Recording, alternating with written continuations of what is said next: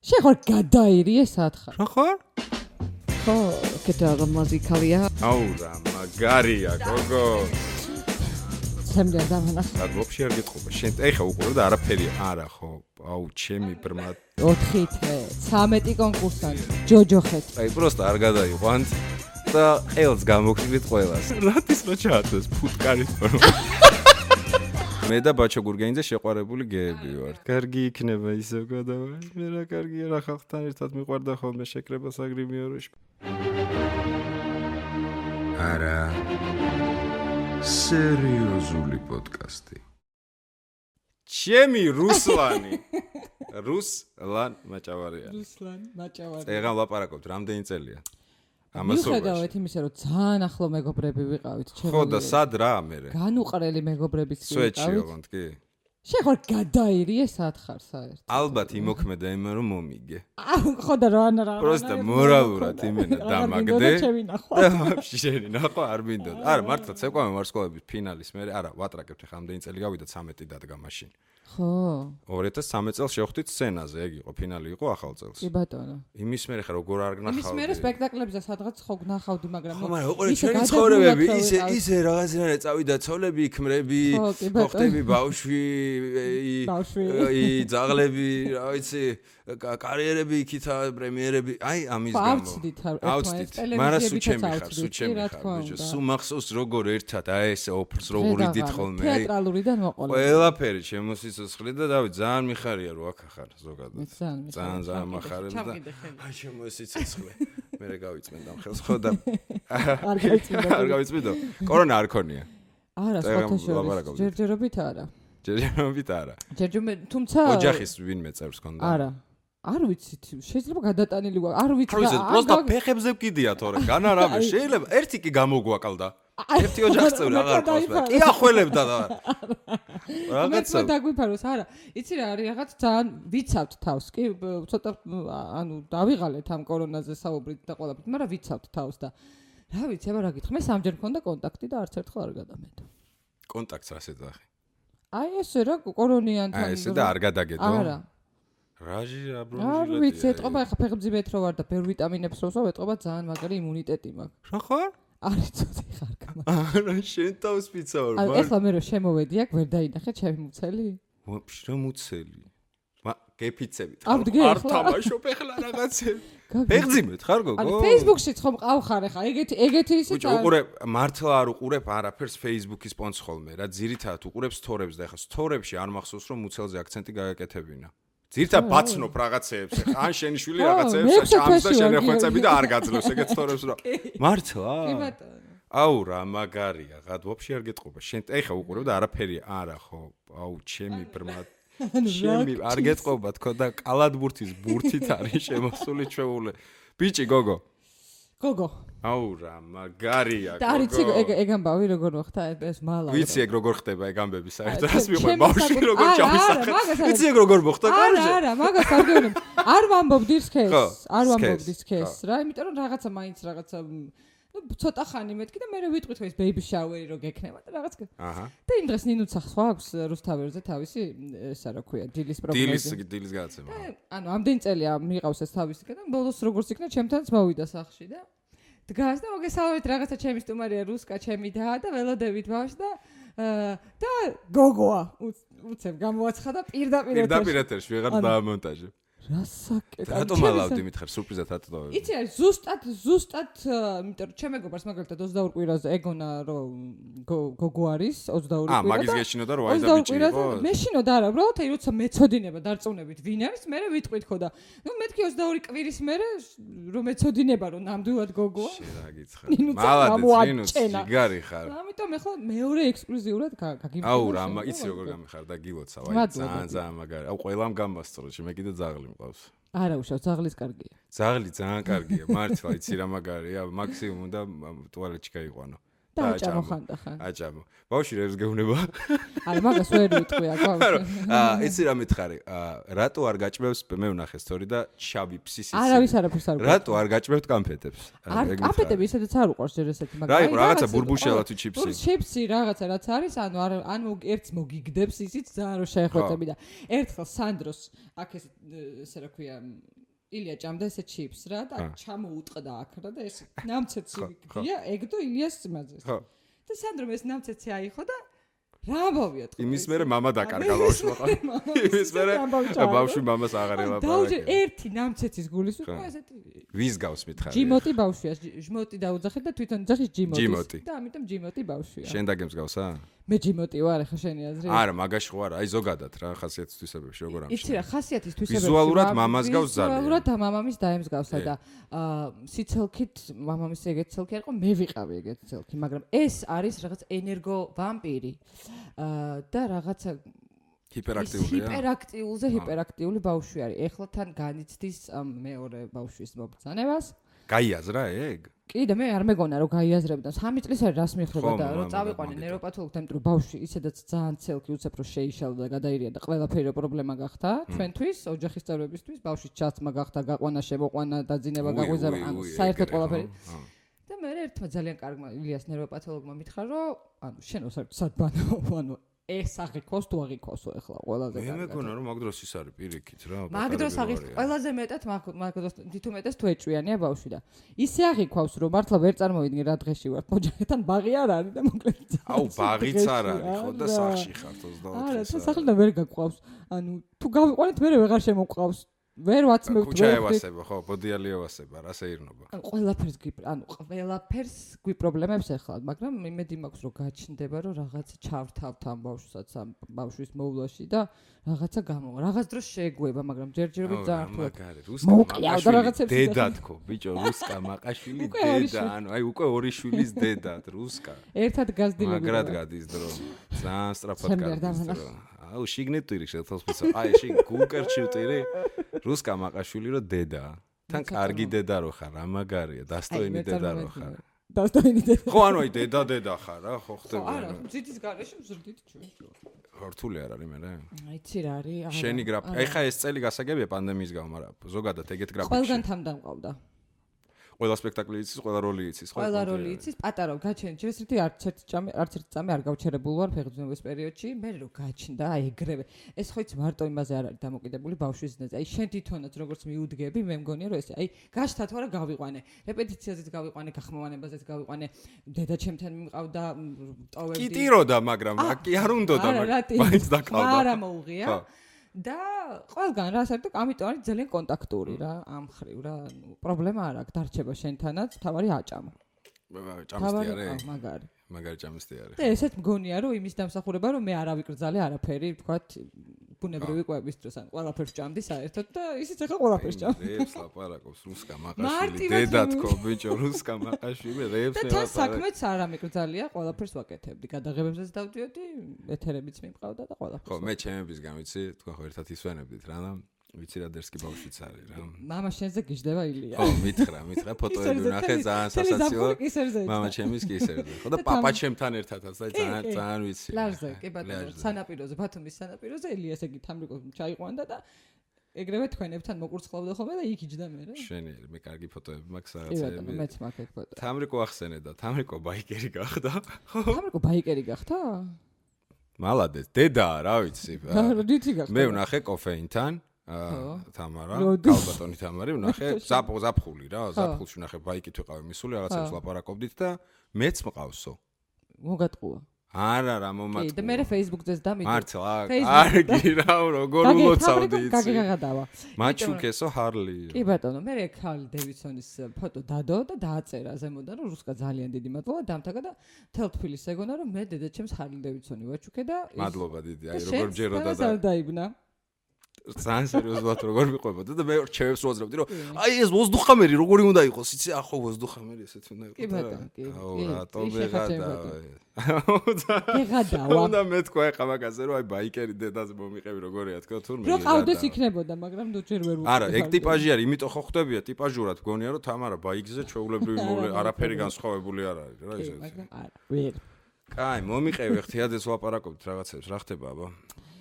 ყველა ყველა ბევრი მყავდა უკვე მსახიობი და ერთი ტკივილი გვაქვს ყველას. ყველას ერთი ტკივილი გვაქვს და ძალიან როგორ გადაგაქ მომიყევი უთეატრობა? მართლა არ მეგონა რომ ეს ერთულად გადავიტანდი, ნამდვილად არ მეგონა. იმიტომ რომ ყოველთვის რაღაც ესე იცი ყო- საქმე თუ არ მაქვს თეატრში არ დავდივარ ხვდები, ანუ ხო არსებობენ ადამიანები, ვინც ვინც თეატრში სულ არიან, მსახიობები, რომლებიც ანუ საქმე გაქვს. რა, ხო, მეც მეც ეგრე ვარ იდეაში რა. მე არ მეც ეგრე არ მიყვარს მაინც და მაინც დიდი მე სიძე თუ საქმე არ გატარება ქონდა, ესე. არასოდეს არ მიდიოდი თეატრში, მაგრამ ნუ და თან საქმე სულ გაქვს, ანუ ხო. ჩვენაირ ადამიანებს ყოველთვის ქონდა საქმე, ანუ იქ პროსტა ანუ არასოდეს არ ყოფილა. აჰა, ესე რაღაც რა. თან ახალწლის პერიოდში თეატრში, სპექტაკლში ყოველთვის განაწილებული ვიყავი, იმიტომ რომ საახალწლო სპექტაკლები იყო. რაღაცა და დღეში 3-2-3 სპექტაკლი ჩაოლებრო და უცებ უცებ რო აი საერთოდ თეატრის გარეშე რჩები და მ არ წარმოვიდგინო რომ ეს ერთულად გადავი ანუ ეხლა ძალიან რთულად გადამაქვს. და თან რო არიცი როდის ყველაფერზე რო ლაპარაკობენ გარდა თეატრისა სკოლებზეც კი ლაპარაკობენ სკოლის დაწყებაზეც კი ლაპარაკობენ. და თეატრზე მაინც და თან მიუხედავთ იმისა რომ გონია ნუ შეიძლება ჩემი პირადი აზრია მგონია რომ ყველაზე მარტივად შეიძლება თეატრში დაიცვა რეგულაციები მომიყევი როგორ გეხვეწები, აი როგორ მე არ მე არ შეიძლება არ შედან. მაგას. არა, ხო, ჭადრაკულად მაგას იძახე. ჭადრაკულად რატო შეიძლება რომ თეატრში დასხდეს მაყურებელი ჭადრაკულად პირბადით ალბათ გონია რომ აა, დღეს იყო რაღაცა კაკრას ინტერვიუ დილით ეკითხვა და მისვეს და აა, იცი რა მგონია, განა არ შეიძლება. ანუ მგონია რომ ადაპტირება შეძლებს თეატრი ამ რეგულაციების ჩარჩოებში, მაგრამ თეატრი იქნება ის თეატრი? იცი ანუ ის ის ჯადოსნური აურა, მაყურებლის კომუნიკაცია, ეს აუცილებლად ეს ყველაფერი. ეს არის ა ჯადოსნური მაყურებლის კომუნიკაცია ეხლა ისედაც შეგიძლია რომ ანუ რამდენი კაციანი დარბაზია ბოდიში რუსთავის თეატრში? რუსთავის თეატრის დიდი სცენა 800 800 ხო და ნუ ეხ წარმოგიდგენთ თქვენთან რომ რო ჭადრაკულად დასვან 800 კაცი განახე რომ მაინც პარტერში 400 დასვი, კაცია. დასვი პარტერში რაღაც ანუ არ ვიცი მცირე სცენა გამოიყენე ექსპერიმენტალური სცენა გამოიყენე პირიქით დიდი დიდი სივრცე არის რუსთავის თეატრის დიდი სცენა პირიქით დიდ სივრცეში დასვი ცოტა მაყურებელი მაყურებლის ჭიაც გაახარე და მსახიობის ჭიაც გაახარე. ერთი წელია მსახიობების სცენაზე არ მდგარან. უკვე რაღაცებს ანუ ხო ხდები მინდორში და ბალახბულახში და სადღაც კი ბატონო ყველაფერს მივესალმებ მაგრამ ის ის რაც მოკლედ ყველაფერ თეატრი რაც არის რაც მე მიყვარს თეატრში ხო? მე ყველანაირ ყველაფერს ყველა თეატრს პატივს ვცემ და იმ ახალ ახალ სტილსაც პატივს ვცემ სადაც ყველგან პერფორმანსებს აკეთებენ და მნიშვნელობა არ აქვს ხელოვნება შეგიძლია ყველგან დაინახო. რა თქმა უნდა მაგრამ აი ეს რაც პირადად მე დამაყლდა და ალბათ ძალიან ბევრს დააკლდა ეს პროცესი იგივე რეპეტიციების პროცესი იგივე პრემიერის შეინძახი ფარდის აქეთ ხარეს ჩვენ მხარეს. ფარდის აქეთ ხო. ხარის დარწმუნებული ვარ რომ ძალიან ბევრი ადამიანს ენატრებათ პარტერში ჯდომა ან თუნდაც უ, ბენუარის ლოჟაში ჯდომა ხო ხდები ანუ თეატრი ფარდა გაიხს ანუ სპექტაკლი არ შეიძლება ანუ ხელოვნება არ მე არ არ ვლაპარაკობ მარტო თეატრზე ხელოვნება მესმის. რაღაცა ანუ ყველაფერზე თითქოს პასუხს გცემენ გარდა იმისა რომ კულტურა სადღაც ჩამარხეს და აბსოლუტურად ყველას გადაუკეტეს რაღაც სასუნთქი გზები და ვერ ხვდები უბრალოდ რატო არ შეიძლება რომ უბრალოდ ლაპარაკი დაიწყოს ამაზე რომ რაღაცა გამოსავალი რაღაც ხსნა ვიპოვოთ იგივე მსახიობებისთვის იგივე მომუშავე მესმის ადამიანებისთვის ეხა მოლები ხო იხსნება? გამარჯობა ანუ სალონები ხო იხსნება? ხო ხო, ცუდად და- არ გაიგოთ, ანუ სალონი ცუდი დაკეტილა, მაგალითი არა. არა, მა- მანდა ვარ უყურე თუ მოლში შესაძლებელია შესვლა კი ბატონო და ხალხმრავლობა გასაგებია და რაოდენობა. ხალხმრავლობა არის ხო, მაგრამ ნუ რაოდენობა ისეთი როგორც იყო არ არის, მაგრამ ხო არის. თეატრთან შედარებით ხო არის. ანუ ჩვენ რა დავაშავეთ? ხო და მე უბრალოდ არ ვიცი რა და მე მაგითო ერთადერთი რა გამიკვირვა, იცი, გამ გამაკვირვა, ყველაზე აპოლიტიკური ადამიანი ვარ, ვინც არ მიცნობთ, ან ვინც მიცნობთ, ანუ ერთი მხარეც ყოველთვის მეხატა და პირდაპირ უძახი, მეორეც მეხატა და არც ერთის ფანი არ ყოფილა და არც ერთი არ მეზიზღებოდა. გამარჯობა და არც ერთი არ ამირჩევია. არასოდეს ხო არჩევნებზეც არ დავდივარ ხალხო არა, მე დავდივარ მე არ დავდივარ ანუ მე ა- არ მინდა მე ვინანო ხოლმე და ხო მესმისო ცუდი მოქალაქეობრივი პოზიცია მაქვს მაგრამ რისი თქმა მინდა რომ არასტორი ხო მოქალაქე არ არ მინდა რომ ეხლა რასაც ვიტყვი იდეაში არ ემსახურება ა, მთავრობის კრიტიკას, ვინც არ უნდა იყოს იგივეს ვიტყოდი. ნახე რეგულაციების სია, როდესაც შემოვიდა რა რეგულაციები იყო თეატრის სპეციფიკა თავიდან. ანუ ერთი პერიოდი თავიდან რო დაიწყო თითქოს პირველი მოდელი შემოგთავაზეს რეგულაციების, რომელიც იყო ესეთი. თუ სწორად მახსოვს, შეიძლება რაღაცეები მეშლება, უყურე. ა ყველა კოსტუმი უნდა ყოფილიყო თუ რაღაცა ერთჯერადი. არ ანუ უყურე, რამდენად ამას რო წერ, თეატრს რო უწერ ამ რეგულაციას, როგორ ვერ უნდა ერკვეოდე იმ თეატრის სპეციფიკა, ზოგადად თეატრის სპეციფიკაში, რომ ამას სახე რეკვიზიტი შეამცირე, კაი, შეამცირე ჯანდაბი. სახეობებიც ერთჯერადი როგორ გავხადო? ანუ 10 კაციან მე სპექტაკლზე მეტი, ხო, ანუ 10 კაციან სპექტაკლ რანაერად თუ პიესაში არის 200 პერსონაჟი. ანუ მიხვდი ვიღაცა ისეთ ტიპს ებარა, ან აბარია ეს. რომელიც არ ტყმაში არ ვაფშე თეატრთან ახლოს არ გაუვლია. ეს რო შემოგთავაზეს ეს რეგულაციები, მე მივხვდით რომ ნუ ეს დეგენერა ამას ვერ ვიზავთ. ამიტომ მოდი დავკეტოთ ხო, ეს არის ალბათ. რა. სპეციალურად შემოთავაზებული რეგულაციები, რომელსაც ვერ იზამ. აა, შენი ზახი იმიტომ არის რომ სხვა გზა არ დაგიტოვეს, ხელფას რო გაკლებენ და გეუნებია რომ არავინ არ იცის, ხო, ფაქტია ის, ფაქტი არის ის, რომ ერთი წე ერთი წელია თითქოს ყველაფერზე რაღაცებზე ლაპარაკი არის, გარდა იმისა, რომ თეატრი, კულტურა, მარტო თეატრზე ხო, არა, კულტურა. კულტურის სფერო რა. კინო, არა მე ისედაც ვიცოდი რომ პრიორიტეტული არ ვიყავით არასოდეს ძალიან მე არ მეგონა რომ ეგეთი ესე არაფერი ძალიან თუ არ პრიორიტეტული იყავი ვიყავით. ხო საქართველოს სადაც ამდენი თეატრია. ხო და ამდენ თეატრს მე და შენი ხა ობიექტურად წაღანას ვახსენეთ სანამ ჩავთავდით კიდე სახელმწიფო თეატრის არტისტებს საწუწუნო არ გვაქვს. შემოქმედებით ხარეს და ტკივილს თავი რო დავანებოთ ნამდვილად. ჩვენ გვაქვს ხელფასი. არსებობენ თეატრები, რომლებიც საერთოდ არ არის. საერთოდ ბილეთ გაყიდული ბილეთი იყო მათი საცხოვრებელი მინიმუმის და მაქსიმუმის და ეს ტიპები დარჩნენ ჰაერში. გლოზე ვლაპარაკობდი ეგ წერა. არის ყველა ერთ-ერთი უდიდესი ტკივილი ჩემიც, იმიტომ რომ ეს ფანტასტიკური თეატრები, რომლებიც არ არის სახელმწიფო თეატრები, რომლებიც გამომუშავებაზე იყვნენ და დასპონსორებად და ასე შემდეგ, ასე შეიძლება საერთოდ აღარ აღარც იარსებონ ძალიან მალე თუ ეგრე გაგწევდა. ეხა ვნახე პაატაციკოლიას პოსტი იყო. აა რაღაცა ეხ დღეს გადავაწყდი რა სანამ აქ მოვიდოდი ხო არიცი რომელიღაც თეატრს დაეწვა გარდირობი არასახელმწიფო თეატრს. და პაატას პოსტი ვნახე სახში რომ უნდა გავაზიარო და რაღაცა რაღაცა დაიწვა გარდირობი ანუ მთელი ეს ნაგროვები ნაწვალები რეკვიზიტები და რაღაცები კი, დაწვეს და დახმარების პონტი იყო. კი, მეც მქონდა გადაშია. მეგობრებო, აუცილებლად სახში რომ მივალ, ნახავ ამ პოსტს, ლინკ შავაგდებ და ვისაც არ გეზარებათ, ანუ როგორც მივხვდი ეს არის არასახელმწიფო თეატრი, ვერ დავიბრალებ რა არის, იმიტომ რომ არ მახსოვს რომელი არის უფრო სწორედ და ჭირდებათ ის რომ დაეწვათ ან გაუნადგურდათ რაღაცა მიზეზის გამო აღარა აქვთ ეს მინიმუმი საარსებო რაც ქვია კოსტუმი და ასე შემდეგ. აა და რაღაცა ფონდი გაკეთდა ან რაღაც ანგარიში და მე ამას ჩავაგდებ, ვისაც სურვილი გექნებათ, ალბათ პატარა ნებისმიერი თანხად საქმეს გააკეთებს, რა, იმიტომ რომ კიდე ერთხელ ვძახ, სახელმწიფო თეატრებს არ გვაქვს კიდე რაღაც პონჩი ჯერჯერობით საწუწუნო, იმიტომ რომ მარტო შემოქმედება გვაკლია და არიან თეატრები, რომლებიც პირდაპირ მიმული არიან ამაზე. იმასაც ნუ გაიგებთ სუდად და გთხოვთ რომ ისე არ გაიგოთ რომ ხა არტისტ ჩვენი სფერო მინდა რომ ზემოთ რაღაცა რომელიმე სფეროზე ზემოთ დავაყენო რომ ჩვენ დაგვეხმარეთ სხვას არა. უბრალოდ გიყვებით გასაჭირს როგორც ჩვენ ხედავთ რაღაცა არტისტები აქეთან მხრიდან. ეძებ მაგ პოსტს ვეძებ ხო მინდა რომ დილი წავაც რაღაცა სკროლავდი რა და პატიციკოლიას გვერდზე გადავედი რეჟისორია ჩვენი მეგობარი რაღაცა მინდოდა მენახა და ზუსტად მაგას დავაწყდი. რთულად არის. ძალიან წარმოიდგინე რომ კოსტუმები აღარ გაქვს, არაფერი აღარ გაქვს და ეგ იყო დედის ერთა. ანუ აი ბილეთის ფულით ناقიდი რაღაცეები. კაი, მოკლედ იმედია რომ ამას ეშველება. ტელევიზიაზე მითხარი რა, მე აღარ ვეკარები ცოცხალი თავით და შენ ახლა რატო რატო გავარზე ვარ ყველანაირად, აშტომრათაც იშვიათად დავდივარ. რატო რა მოხდა? ანუ მომწონს არ მინდა რა. ანუ გააჩნია ხა პლანჭები. მომწონს არ მინდა. უყურე, მოდი ესე გეტყვი რა. შენ გაქვს ის ბედნიერება, პირდაპირ გეუბნები რომ სუ გასართობი და ისეთი გემოვნებიანი პროდუქტებია შენთან რასაც ოცირდება რა იგივე ვოისი რაზეც მინდა რაღაცები ვილაპარაკოთ და ძალიან მომწონს ანუ დღეს ვთვლი რომ ტელევიზია როგორ არ მიყვარს და ძალიან მიყვარს. ან არის ფული არ აქვს პირდაპირ ვიტყვი, ხო ხვდები და მე ჩემი საქმით, სხვა საქმეებით სამჯერ და ხუთჯერ მეჩვეულობ და ჩემი თავის უფროსის მე ვარ და ამიტომ არ მინდა.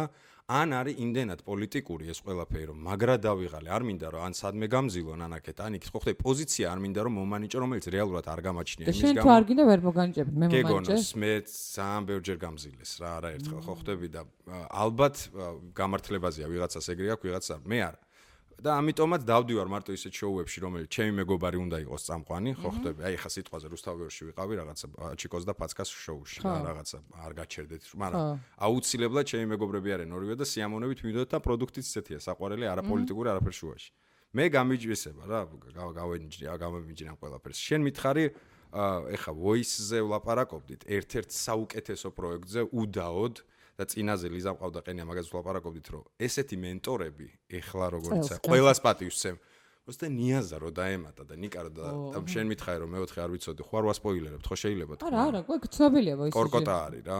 კორკოტა სავონა კი. აა მომიყევი რა ხდება რა როგორი მზადება იცი რა ნუ ჯერ ეს ერთი ვიტყვი იმას რომ ძალიან მიხარია რომ მე ვოისი მიმყავდა 2013 წელს ოღონდ იმედზე და ეს იყო საბავშვო ვოისი აა და მაშინაც ვთვლიდი რომ მუსიკალურ შოუებში ანუ უდაოდ უდესეს ბადალი არ ყავს ნამდვილად.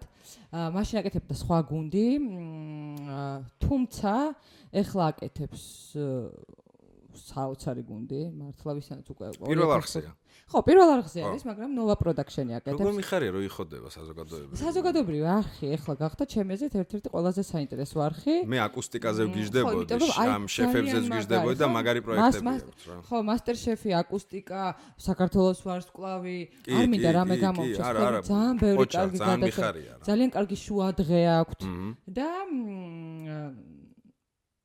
ძალიან მიხარია რომ ეს გუნდი რომ მოთანაც მე თქვა მუშაობდი 2015 წლიდან რუსთავიურზე და სადაც X ფაქტორი მიმყავდა და მე უკვე ნიჭიერის ჟიურიშიც ვიჯე- ვიჯექიმა და ანუ ეს გუნდი Nova Production-ი ანუ იმიტომ კი არა მართლა მართლა ანუ ძალიან ბევრჯერ მქონდა შემოთავაზება რომ წამოვიდე ვთქვათ იმიტომ რომ ესე კონკრეტულად კონტრაქტი არ მაქვს ხოლმე ტელევიზიასთან ხვდები პირდაპირ Nova Production-თან დებ ხოლმე კონტრაქტს და ანუ თქვათ რომ თავდება პროექტი მე 1-2 თვე როგორც არაფერი ღამის არ შოუზე ვიყავით ერთ დროს რა. ხო რა- არაფერი არ მაქვს და თქვათ მე ისევ რაღაცა იწყება და თუ ხარ თუ უნდათ მეძახიან და არასოდეს მე იმის მელოდინში აი ყოველთვის მირჩევნია რომ დაველოდო მათ და მით მი- მათ პროექტებს ვიდრე მ, თქვათ რაღაც სტაბილურად წავიდე რომელიმე ტელევიზიაში ხვდები და არის აკეთო შემ- ის რაც არ გინდა ხო? ხელფასი გამოაკეთო რა, შეიძლება ანუ კი რაღაც დროს მიდიხარ იქამდე რომ გჭირდება სტაბ გინდა სტაბილური შემოსავალი რომ აი ანუ პროექტიდან პროექტს არ ელოდებოდი ხდება მაგრამ იმდენი საერთაშორისო სოფლიოში საერთაშორისო პროექტი წავიყვანე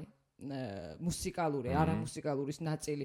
ვიყავი რომ აი რაღაცა ის დამემართა ხოლმე აი რაც გან ხო ხო ხო. ანუ ძალიან დიდ გამოცდილებას ვიღებ, წარმოიდგინე, უდიდეს გამოცდილებას ვიღებ, ანუ პირდაპირ ეთერში სოფლიოში რაც საუკეთესო შოუები არის მუსიკალური და არა მუსიკალური იგივე მასტერ შეფი ხვდები გოთ ტალენტი რომელსაც ქართულად ნიჭიერი ხვდია ყველაფრის ნაწილი ვიყავი ხვდები?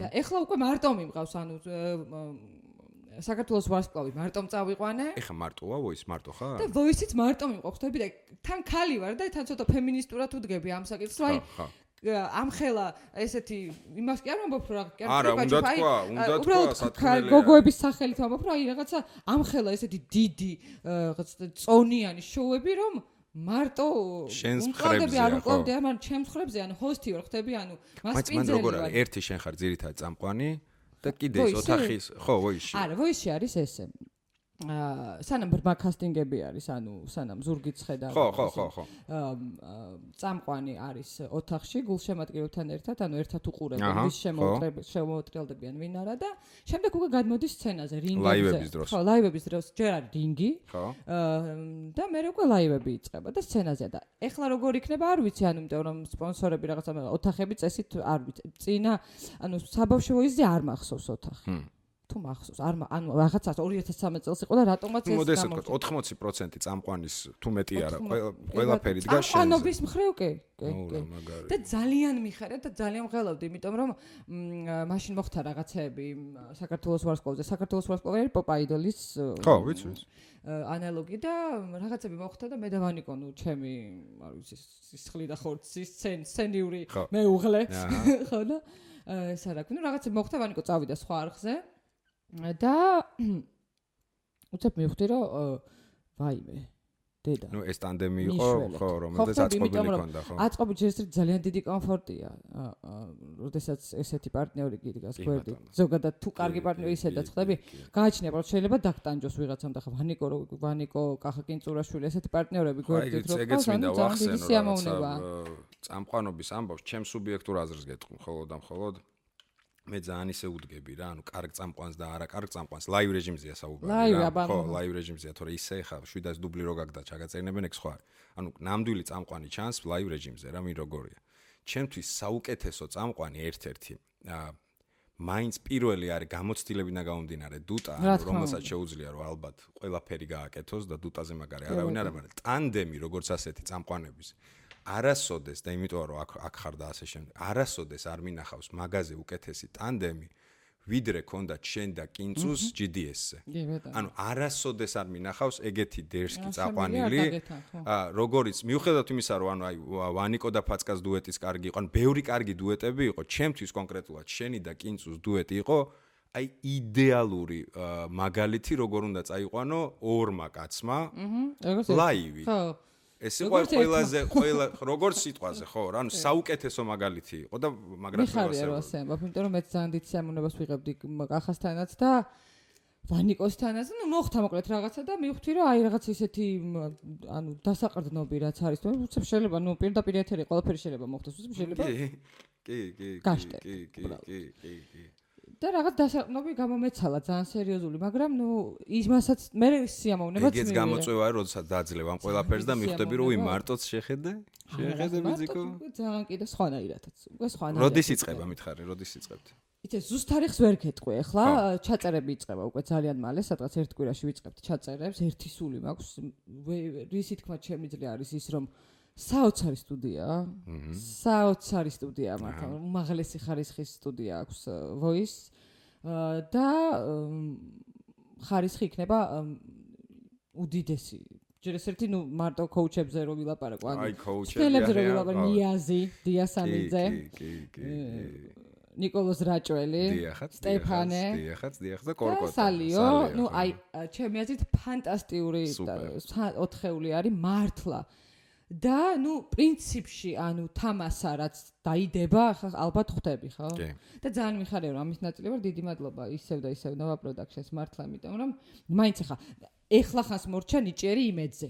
ხვდები და მაინც ნუ ხა იმედზე ხან იმედზე ვარ ხან იქ ვარ ხან აქ ვარ ხან იქ ხან მაინც ცოტა იქაც გიფ მე ვარ. აქაც მე ვარ იქაც მე ვარ და ჩემთვის ეგ საინტერესოა და მოკლედ ეხლა ჩემს ესე თქვათ რა ქვია მა- იმას რა ქვია ჩამონათვალი როგორ პორტფოლიო პორტფოლიოშიც ემატება ეხლა არა სუპერ სუპერ აუ დიდების voice-ი პატარები ეწერა წარმატებები ძალიან მინდა რომ სუპერი გამოვიდეს და მგონია რომ კი სუპერი კი არა ბევრად მაგარიც იცი აი გამოვიდა. აი ნახავ პროსტა უბრალოდ ხო, აი ეგ ეგ რა კარგი იქნება. რა მოლოდინს არ მგონია რომ კონკურსლეტები გადააჭრა. არ ვიცი ეხლა აი ეგ უნდა მეკითხო ყურე უფლება აქვს უკვე სტარებს გამოსვლის? ყველას აქვს შენ შეგიძლია გამოხვიდე არ მინდა იყოს მე ერთხელ მე ხო ერთხელ გავკადნიერდი და გავედი მხოლოდ ქართულზე. და ძალიან კარგი იყო როცა მეგობრები გათრევენ ტური და ტურში. ანუ აი პირდაპირ ხდებოდი რომ სოფონი ჟარაძე აი ალბათ მეგონა რომ დანით შედიოდა პროდაქშენში და ეუბნებოდა რომ აი პროსტა არ გადაიყვანთ და ყელს გამოგჭრით ყველას და ბოლოს უკვე ათეულის არჩევაზე ეთყობა დანა დაუბლაგდა ხო ხტები და უთხრეს რომ ეხა გადი აქედან შენ და ვარდოსანიძე ხო და მესმის რა და იცი რა მაქვს ხოლმე რომ ხანდახან უსამართლო მგონია რომ აი ვიღაცა სვეჟი ტიპი რო არის. ხო. და სამაუჭკა რა თვითონ რო გამოდის და ამ დროს ეჩითება სიტყვაზე ვიღაცა ორჯერ მოგებულ პროექტი და რაღაც. ეგ ეგ ეგ არა. იცი რა მაინც სახალხო პროექტი როცა არის არ გაქვს უფლება ვინმეს დაუშალო რა. ეს უკვე შენი შეგნების ამბავია იქაური სტანდარტი როგორ არის? ყველა სტანდარტი ეს ერთია ანუ ანუ მან ხო უფლებები არა გაქვს რაღაცა სტანდარტი რომელიც ორიგინალი არის და რა სწორი თქმა უნდა და შეცვალა ჩამოდის კიდეც პროდიუსერი და ის აკონტროლებს ყველა. აბსოლუტურად ყველაფერს და ანუ თქვა თავისი ბიბლია აქვს voice და ანუ ვერ ვერ იგივე წამყვანის ხაზიც იგივე კოუჩების ხაზი ყველაფრის ხაზი აბსოლუტურად დაწერილია და მაგას ვერ გადახვალ არ შეგიძლია არ შეიძლება ხო შესაბამისად გადახვიდე. ესე იგი ორიგინალშიც ეგრე არის რა კი. იცი ეს ადამიანის შეგნებაზე უბრალოდ ახლა 16 კონკურსი თუ მაქვს მოგებული რატო უნდა წავიდე კიდე ხო კონკურსში ხო ეგეც არა ნუ პრიზი რა არის მითხარი და გეტყვი. ა ეგ ეხლა იმდენად სიცხალ ინფორმაციას გეუბნები რა დერსკი პრიზი იქნება ყველა ამბავში ხა იმას ფანკარს არაჩუქებენ ხო ხტე ამ ბინა იქნება ან რაღაცა რა არა რაღაც კარგი პრიზი შესაბამის პრიზი მინიმუმ 28 ლარზე მეტი იქნება მგონია და ნუ 29. 29 ლარი მაინც იქნება. პრიზზე გამახსენდა. მოდი აა სულ მოსხალ გადავდით რომ ესა რა ქვია ვარდოსანიძის მანქანა ბევრად ძვირიღის ვიდრე ჩემი დავიწყოთ ბინა. იქიდან. ცეკვა ვარსკვლავი. მოვიგე მე პრიზ თუ შევხედავთ? ანუ რეალურად მოვიგე მე.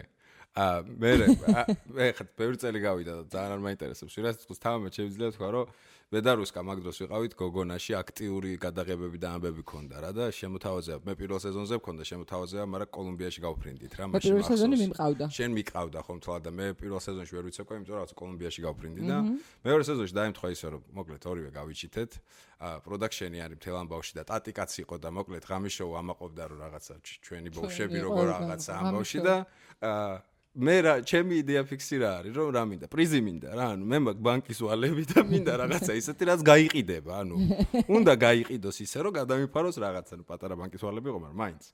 და მახსოვს რომ გვეუბნებიან რომ ბინა არის ბათუმში ბათუმში ბინა არის ანუ რა ხელა? იცი 1072 კვადრატი თუ რაღაცა. გადის ერთი ტური გვეუბნებიან რომ მე არ 1100-ია დაგავწეს ზღვის ხედი. ზღვის ხედით 1000-ია მწვანე გვეუბნებიან ჩვენ კარკასით. ამასობაში ხო გავდივართ რა წინიდან წინ არ ვიბრძვით. დაგავწეს ჩვენი ცეკვები იყო ყველაზე გრძელი, 4 თვე, აბსოლუტურად, 13 დიახ, კონკურსი, ჯოჯოხეთი. ჯოჯოხეთი ნამდვილი ჯოჯოხეთი თავის ტრამვებით და უბედურობებით და რაღაც ბოლოს ირკვევა რომ არის ეხა 70 ერთი კვადრატია და გვეუბნებიან 70. რამდენი კვადრატია რა 70? რამდენი კვადრატია 50 კვადრატი ეზოს ხედით.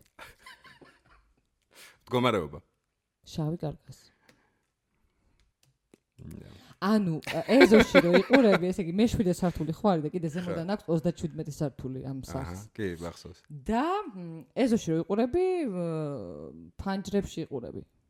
მეზობლის იმიტომ რომ ესეთი სახლი აი. მეზობლის ესე, აბაზანას ესე უყურებ და ხო ესე, ანუ ვერსად ვერ გაიხედები სხვაგან, მარტო იყურები, ან მოპირდაპირ იმაში, ან ქვემოთ ნინო ქათამაძე ცხოვრობს და იქ ნინო რო ჩამოდის ხოლმე. ნინოს ხედი ვადებს, ნინო ნინო ქათამაძეზე ხო ქათამაძეს ხელს უკრევ. მ მორჩო.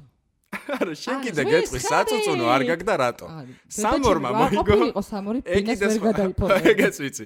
ანუ სამორმა მოიგო ბინა მაგნოლიაში, მაშინ მაგნოლია ძალიან დერსკი იყო. ეხა რას გავს კი იცით, ხო? გეგონება რომ ატომური ბომბი დაეცა და რაც დარჩა ეგ არის. სამორი ა, ვის ქონდა ვერისუბნის მელოდიების რეპეტიციები გვაქვს რა, ერთი წინ ეგზაფხულია. ეგზაქტული. და სამორს ვეუბნები რომ მეთქი აი რაღაცა სეკვამეში ვიღებთ მონაწილეობას და რა მოიგებთ კიდე ვატყობ რომ ძალიან მტკივნეულ ჭიქა თემას ვეხები რა ანუ არ სიამოვნებს რა ანუ ვეუბნები რომ ოკეი ხო წაი მაგრამ სულ დავბოდიალოთ მე სამორა და ვიღაც არ მახსოვს რა და ვაიძე ამიყვანე მეთქი რა მანახე რისთვის ვიბძი მეც ვიცოდე და კაროჩე ბინა იყო თუ არ ვცდები რაღაცა 25 კვადრატი ბათუმიანად.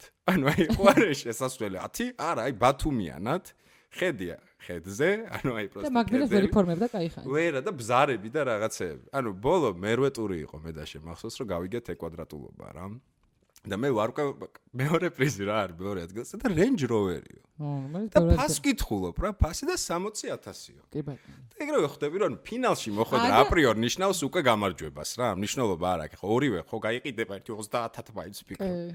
და მახსოვს ფინალი, როდესაც აი გეფიცები შეიძლება კადრში ზუსტად ესეთი გადაყვარსული თავით ვარ, მაშინ რატო გადავიპარსე კაც არ იცის, ფინალი გვაქვს და აი გულწრფელად ვიძახი რა. ჯერ ეგერთი თვლი რომ აა ობიექტურად რაღაცა საოცარი ნომრები ქონდა რა, აი ობიექტურად. მიუხედავად იმისა, რომ მაგარ და თა როგორ გვინდა და ფინალში დგომა მე და ხო, ხო, ხო, ზუსტად ეგ იყო რა და მიუხედავად იმისა, რომ თვლი რომ ბიჭი და გოგო სპონჩი, ანუ მე ყველაზე დერსკი ვიყავი, იქ ვინც კი იყო ფილათურა. აი მე აი ყველაზე და კი. ვიყავი, მაგრამ ობიექტურად გამარჯვება გეკუთვნოდა თავისთავად. ორივეს მეყუთნოდა. მოდი, არ ვიდა, მაგრამ ბევრი მე- გეტყვი თავში რა მქონდა რა, რო გვაცხადებდი რა ესე მე და როგორ ვოცნებობდი რომ რენჯი. არა, არა. რენჯი- მე მქონდა ერთადერთი უბრალოდ რომ დამთავრებული იყო ეგ- ეს ყველაფერი და საფერფლეც რო ეჩუქებინათ, მინდოდა რომ მომეგო. აი პირდაპირ და მინდოდა. საფერფლე გვაჩუქეს. და არო, ერთი წამი არ შემიძლია არ თქვა. მთავარი პრიზების გარდა გაიხსენე პრიზები. თავარი პრიზების გარდა მე მაჩუქეს კიდე. 500 ლარიანი ნატალის აბონემენტი. არა, ჩემს არ მაჩუქეს ეგ, არ მე მა- მაჩუქეს ეგ. 500 ლარიანი ნატალის აბონემენტი 11 ჯერ თბის შეჭრა. და ჩვენ ოთხი გვაჩუქეს თვე, კიდე, მე და ოთხი იახი თვე ხეთაშვილს. ვიკვდებოდით. გვ- გვაჩუქეს რაღაც ლონდონში წასვლა აა, თეატრების მონახულება და აი როგორც შენ წახვედი ისე მეწავე. არ გაჩუქეს, ანუ არ ჩაგაბარეს? თავანი არ ჩაბარდა ეგ არის. არ ჩაბარდა. ოახ ეს რა იყო. მაგრამ ხო დამთავრდა. ეგ ეგ მუსიკა რო იწყება, იცი რომ მართლა ელეთმელეთები. მე დიდი ხანი მჭირდა ეგ. დიდი ხანი მე მჭირდა რა. ანუ მე მახსოვს ეხ მაყურებლისთვის ეს ხო არის უკვე შედეგის ნახვა რა. და იმის იქით რა ხდება, კი იციან რომ რეპეტიციები არის და რაღაცები, ანუ ისეთი ჯოჯოხეთი გავიარეთ, რომ მართლა ისეთი ჯოჯოხეთი გავიარეთ. ხო. მარტო მე დაჟე ვლაპარაკოთ და 20 კილო მე დავიკელი. მე მოვიმატე, გიორგი. შენ მოიმატე? 7 კილო. მე 20 კილო 4 მე თვეში. მოვიმატე. 20 კილო მუხლებში ვიკეთებდი 200 ნემს, იმიტომ რომ სითხე გამიქრა მთლიანად და არ იშლებოდა ფეხი. რეები გადავიტანეთ ოთარ ტატიშვილი ესე რომელიც თვითონაც ცეკვავდა ჩვენთან საგრიმე რუსთავის თეატრში ვიყავით მაშინ და ესე იგი აი ესე ნემსებით დადიოდა და ფანგანი შენ მე ესე ჩამოივლიდა და მე ღადაობდა ხოლმე რომ ისაო რა ქვია მე ვაკ საცეკვავად მომედია თუ ნემსები ხო, გასაკეთებდა ექიმი იყო, იმენა ექიმი იყო. ყველა ორ ყოველ ორ შევაც გვეკეთებდა ნემსებს მე ვიკეთებდი და მე გავაგდე. მე გა ბაბატიოთ. ერთი წამი შენ რო ყველა ყველა ლაივ პირველი ლაივიდან მოყოლებული რო მე ვიყავი გეტყვი გამდიდები. აუთსაიდერებში, ესე იგი გავაგდე გაჩკა, გაჩეჩილაძე. აა, ერთხელ ვიყავი აუთსაიდერებში, აუთსაიდერებში გაჩეჩილაძე გავაგდე, მეორედ ვიყავ, ორჯერ ვიყავი აუთსაიდერებში. მე ორჯერ. ვიყავი არა, არა, ორჯერ. ბოლოს პანიკა რო ორჯერ, რომ დავსვით ორჯერ, ჩვენი ორჯერ, ადამიანი ორჯერ. ტატიკა გავაგდე და გაჩეჩილაძე გავაგდე. ორივე გაჩეჩილაძე ერთად. ზუსტად მახსოვს მე ერთად. მახსოვს მე არა, არა, იმენა ფოტოებიც იმიტომ მაქვს. იდექი ოღონდ რო გაგიგდო ვიღაც ანუ მე ვიყავი გასაგდები? შენ მაგას მე გადავდი ჩემი თაგდებდი ტიპი. არა, ეგ არ მახსოვს. ბოლოს რო გავჭედეთ რომ რა ხდება ამბის რეიტინგი აქვს ზარები აქვს და რატო დგას აუთსაიდერში როგორ არ აა, ხო, რაღაცა ეგეთ მე რა მახსოვს, იცი ხა მაგარი გითხრა. უკვე ფინალ პიკით ვართ რა, 4-5 წვილი და უკვე სერიოზული ამბავი მიდის, რომ ყველა მაგრაც ეკავს თუ რაღაცა. რატი ხო გახსოვს? საოცარი კაცი რა, ანუ რობოტი, იმენა ვერ იღლებოდა თუ რა ყველა დაღლილი რო იყო ეს კიდე ვარჯიშობდა და მგონია რომ რატი გამაგდებს. გეპიცები, ანუ ეგეთი გუ- გული მიგზნობს რომ რატისთან დამაყენებენ და რატი გამაგდებს. გეპიცები, ხო რა, ანუ რატი, იმიტომ რომ იდეალურად აკეთებს რაღაცა კარატის მიდგომა აქვს და არ არ მაქვს კოსტუმი ნანახი რა, რატის.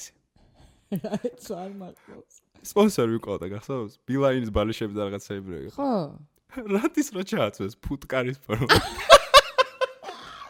ანუ კულისებში ეს ტრაკით და იმი საჩხლეტით რო გამოვიდა ეს ფუტკარი რა მივხვდი რომ ვერ გამაგდებდა ანუ შანსი ქონდა ნოლი რა ჩააცვეს იცი? გადაკერილი კოსტიუმები მეცვა ფანგანს რო ხვირი გაუტეხარ მაგ ახსოვს ცეკვის დროს პარტნიორმა შუალაივის რეზიკო. დროს რეზიკომ უსაწყალი როგორ კლავდა ხოლმე ვაიმე რეები ხდებოდა ში და მიუხედავად ამისა ვიყავით ძალიან კარგი არა, ძალიან საკაიფო იყო, მართლა. პირველ სეზონს რასაც უყურე ერთმანეთს ჭამდნენ და ჩვენთან ეგ პონტი იყო რომ ანუ მიუხედავად კონკურენციისა თუ რაღაცა ყველა ძალიან ერთ-ერთი მასში ერთმანეთს ვიყავით ურეკავდით და რაღაცა ერთად აი ძალიან ერთად და ანუ სუხიტაც როგორ გახდა გახსოვს ვაიმე იარა გამხდარი იყო ძალიან და მარტო მე მოვიმატე მარტო შენ მე იცი რატომ მოვიმატე იმიტომ რომ გარდა მაგ ცეკვისა თეატრში მქონდა რეპეტიციები. თელკი ბავშვების გადაღებები მქონდა რომელიც ჩემ გამო გადაიტანეს ღამე და მთელი ღამე გადაღებაზე ვიყავი. პლუს საქართველოს ბანკის რეკლამის გადაღებები მქონდა რომელიც გაიწელა. და ფასტ ფუდზე იჯექი მაკვანში ფასტ ფუდზე ვიჯექი თან გასტროლზე წავედი ჩამოვედი. ანუ და ანუ მართლა მეძინა 4 თვის განმავლობაში, ანუ დღეღამეში, ანუ ღამე ორის მაქსიმუმ, ან საერთოდ არ მეძინა, ან ანუ მაქსიმუმ ორი რეჟიმის გამო ხო რა მაგას იძახე სულ ჭამდი.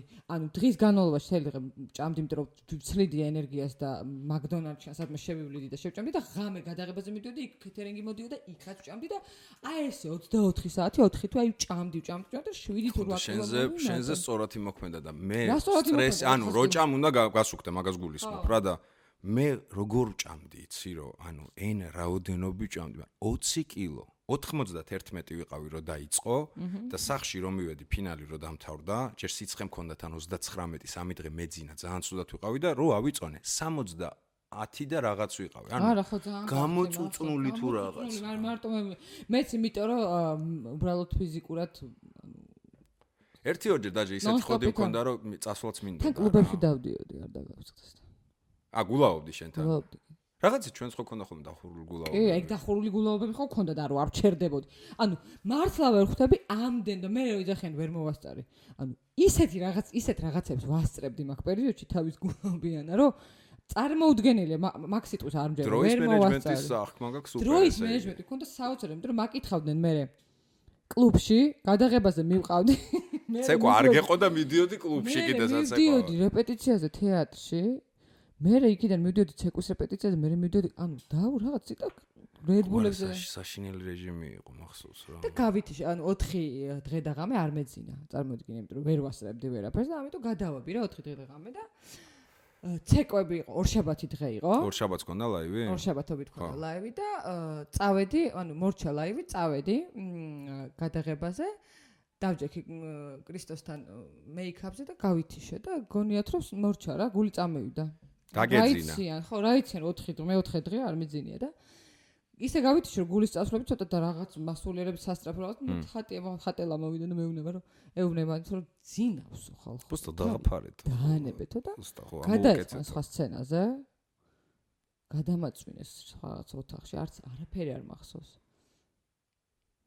და მეძინა და ეხლა კარგად გახსენდება რა გინდა. მე ძალიან მაგრად მახსენდება აუ, ეხლა ეხლა ამ პერიოდში რომ საქმე არაფერი საქმე რო არ ხო აი ეგ რეჟიმიც მიუხედავად იმისა რომ მე მგონი ჯოჯოხეთი მაშინ იყო. იმდენჯერ ვინატრე რომ ღმერთი როგორ დავიღალი ღმერთი როგორ არა, ჯერ მოდი ისე თქვა რომ პატარები ვიყავით და ის ხოდიც ქონდა რა, ასაკიდან გამომდინარე ხოდიც იყო, ხო, გათენებ, რამც არ უნდა გაგეთენებინა, რანაირად იყავი? 26 წლის.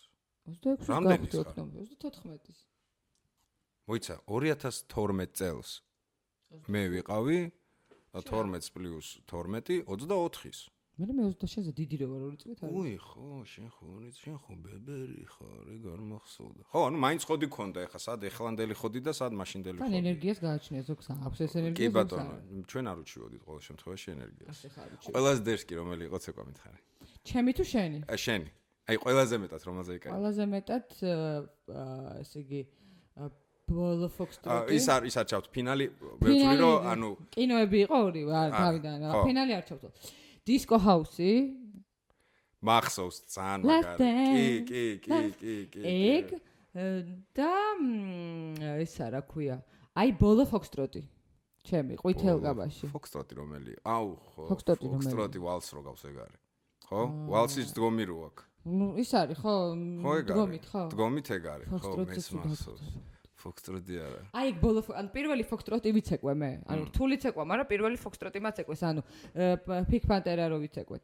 ხო, და ხო. მე იყო კიდე ნახევარ ნახევარ ფინალში ვიცეკვე კიდე ფოქსტროტი შენც იყო იმიტომ რომ ფოქსტროტის ტური იყო. ორი ქონდა საცეკვი. კი ბატონო ერთი იყო ფოქსტროტი ერთი იყო ჩაჩა ფო ჩაჩას და ტური იყო მე იმაზეც ეგ ნოსა, ნოსა. აი ხო და ვინ მე ვიმსადო ნოსა თუ რაღაცა ეგეთი. ბოლოს რე მუსიკასაც აღარ ვარჩევდით ხალხო ისეთ შოქში ეგ სალომე მარჩია ეგ სიმღერა. ნოსა მაშინ იყო ნოსა იყო იმენა ცვეჩი რა და ნოსა ბატონო. მაგათვის ალბათ ცვეჩი იყო ხო ხდები სამეჯლისოს კამანდას ევასებოდა და მე მახსოვს ტვინი რო დავასხი გახსოვს? თქვენ დას მე მახსოვს შენი ის რა თავი რო დავარტყი, ფეხი ფეხი რო ამიცურდა ორივე ისეაც ნემსი გაკეთებული.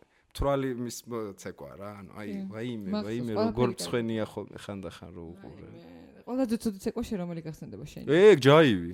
და ყველაზე ცუდი ჩემი ტანგო იმისი რა ქვია ჩიკაგო არა ტანგო ხო გახსოვს კამზე ხელით ვიწყებდი და შენ კარგი იყო, ჩემი ჩავარდნა იყო, ხო, მე ჩავაგდე. ჩავარდნა არ ქონია ხო. გეუნები ჩავ შენთვის შეიძლება ჩემი ჩავარდნა ტანგო მაგრამ- ჩავარდნა ჩავარდნა იყო ვერაფერი ვერ გავაკეთეთ არა მე აი ობიექტურად თუდად ჩავარდნა წაგვივიდა და წაგვივიდა და ვერც ერთი ვერც პაძერს კათურა ვერაფერი ვერ გავაკეთეთ გაჩეჩვა უნდა და და ის იყო ყველაზე კიდე სასაცილო თემო რო წაიქცა. სტედიკამში კი თემო რო წაიქცა სცენაზე ჩვენ ნომერზე და ცეკვავთ მე და ოთოსთან რუმბას ცეკვავთ და და უცებ მესმის ანუ დარბაზი ხავის ისე იცინის და ოთოს ველოდნები რომ აი თამრულოს რომ ეს ჩვენ დაგცენია გადავარდა ხო სეინდა თუ მოუცურდა თუ რაღაც. წაიქცა, დაელეც. წაიქცა ხო საწყარი ჩვენ ზურგით ვიყავით მაგრამ ვერ კიდე კაი ვერ დავინახოთ რომ ჩავშლიდი მაგ ცეკვას მორჩა დამთავრებული ვერ ვერაფერს ვერ ზურგით ხო და ჩვენ ჩავჟირდით ოთოს უკან მახსოვს მიდგეს და ოთო მეთქი ჩვენ დაგცენიან თუ რა შეიძლება ოთო მე არ ვიცი რაღაცაში ეს თურმე საწყალი თემო დაილეწა მახსოვს ხო ეხა გამახსენდა რომ მან მაგრა გავფუჭდით მე და ოთო ძალიან კარგი დრო იყო არა ძალიან ძალიან საყვარლად მახსენდება ეხლა მიუხედავად იმისა რომ ძალიან მწარე იყო რაღაცები ძალიან ტყიო და ნემსები. ძალიან ტყიო და ნემსები და ძალიან მეტირებოდა ხოლმე ღამე მაგრამ ნუ მაინც. რას არ გააკეთებ მაყურებ რას არ გააკეთებ Range Rover-ის გამოდი ასე ვთქვა რას არ გააკეთებ Range Rover-ის გამო? გაყიდა ხო ის რენჯოვერი ხო იცი როგორი მარიაჟი მაგით რა დავემართა რა ქენი? ხო ცენტრიდან გამომიყვანეს ანუ ცელოფნებში იყო თუ რაღაც. და ესკორტმა პატრულის მიგვაცილა რუსთაველის თეატრთან იდგა რა შენგან განსხვავებით 7 წელი ხო ელოდა იმ სახს და მე მე ეგრევე დავქოკე და წავედი ბატონო და მირეკავს რომელიღაც კაზინო ანუ მაშინ ღირს კაზინო? 60000 ღირდა ამაში სალონში რა. ხო.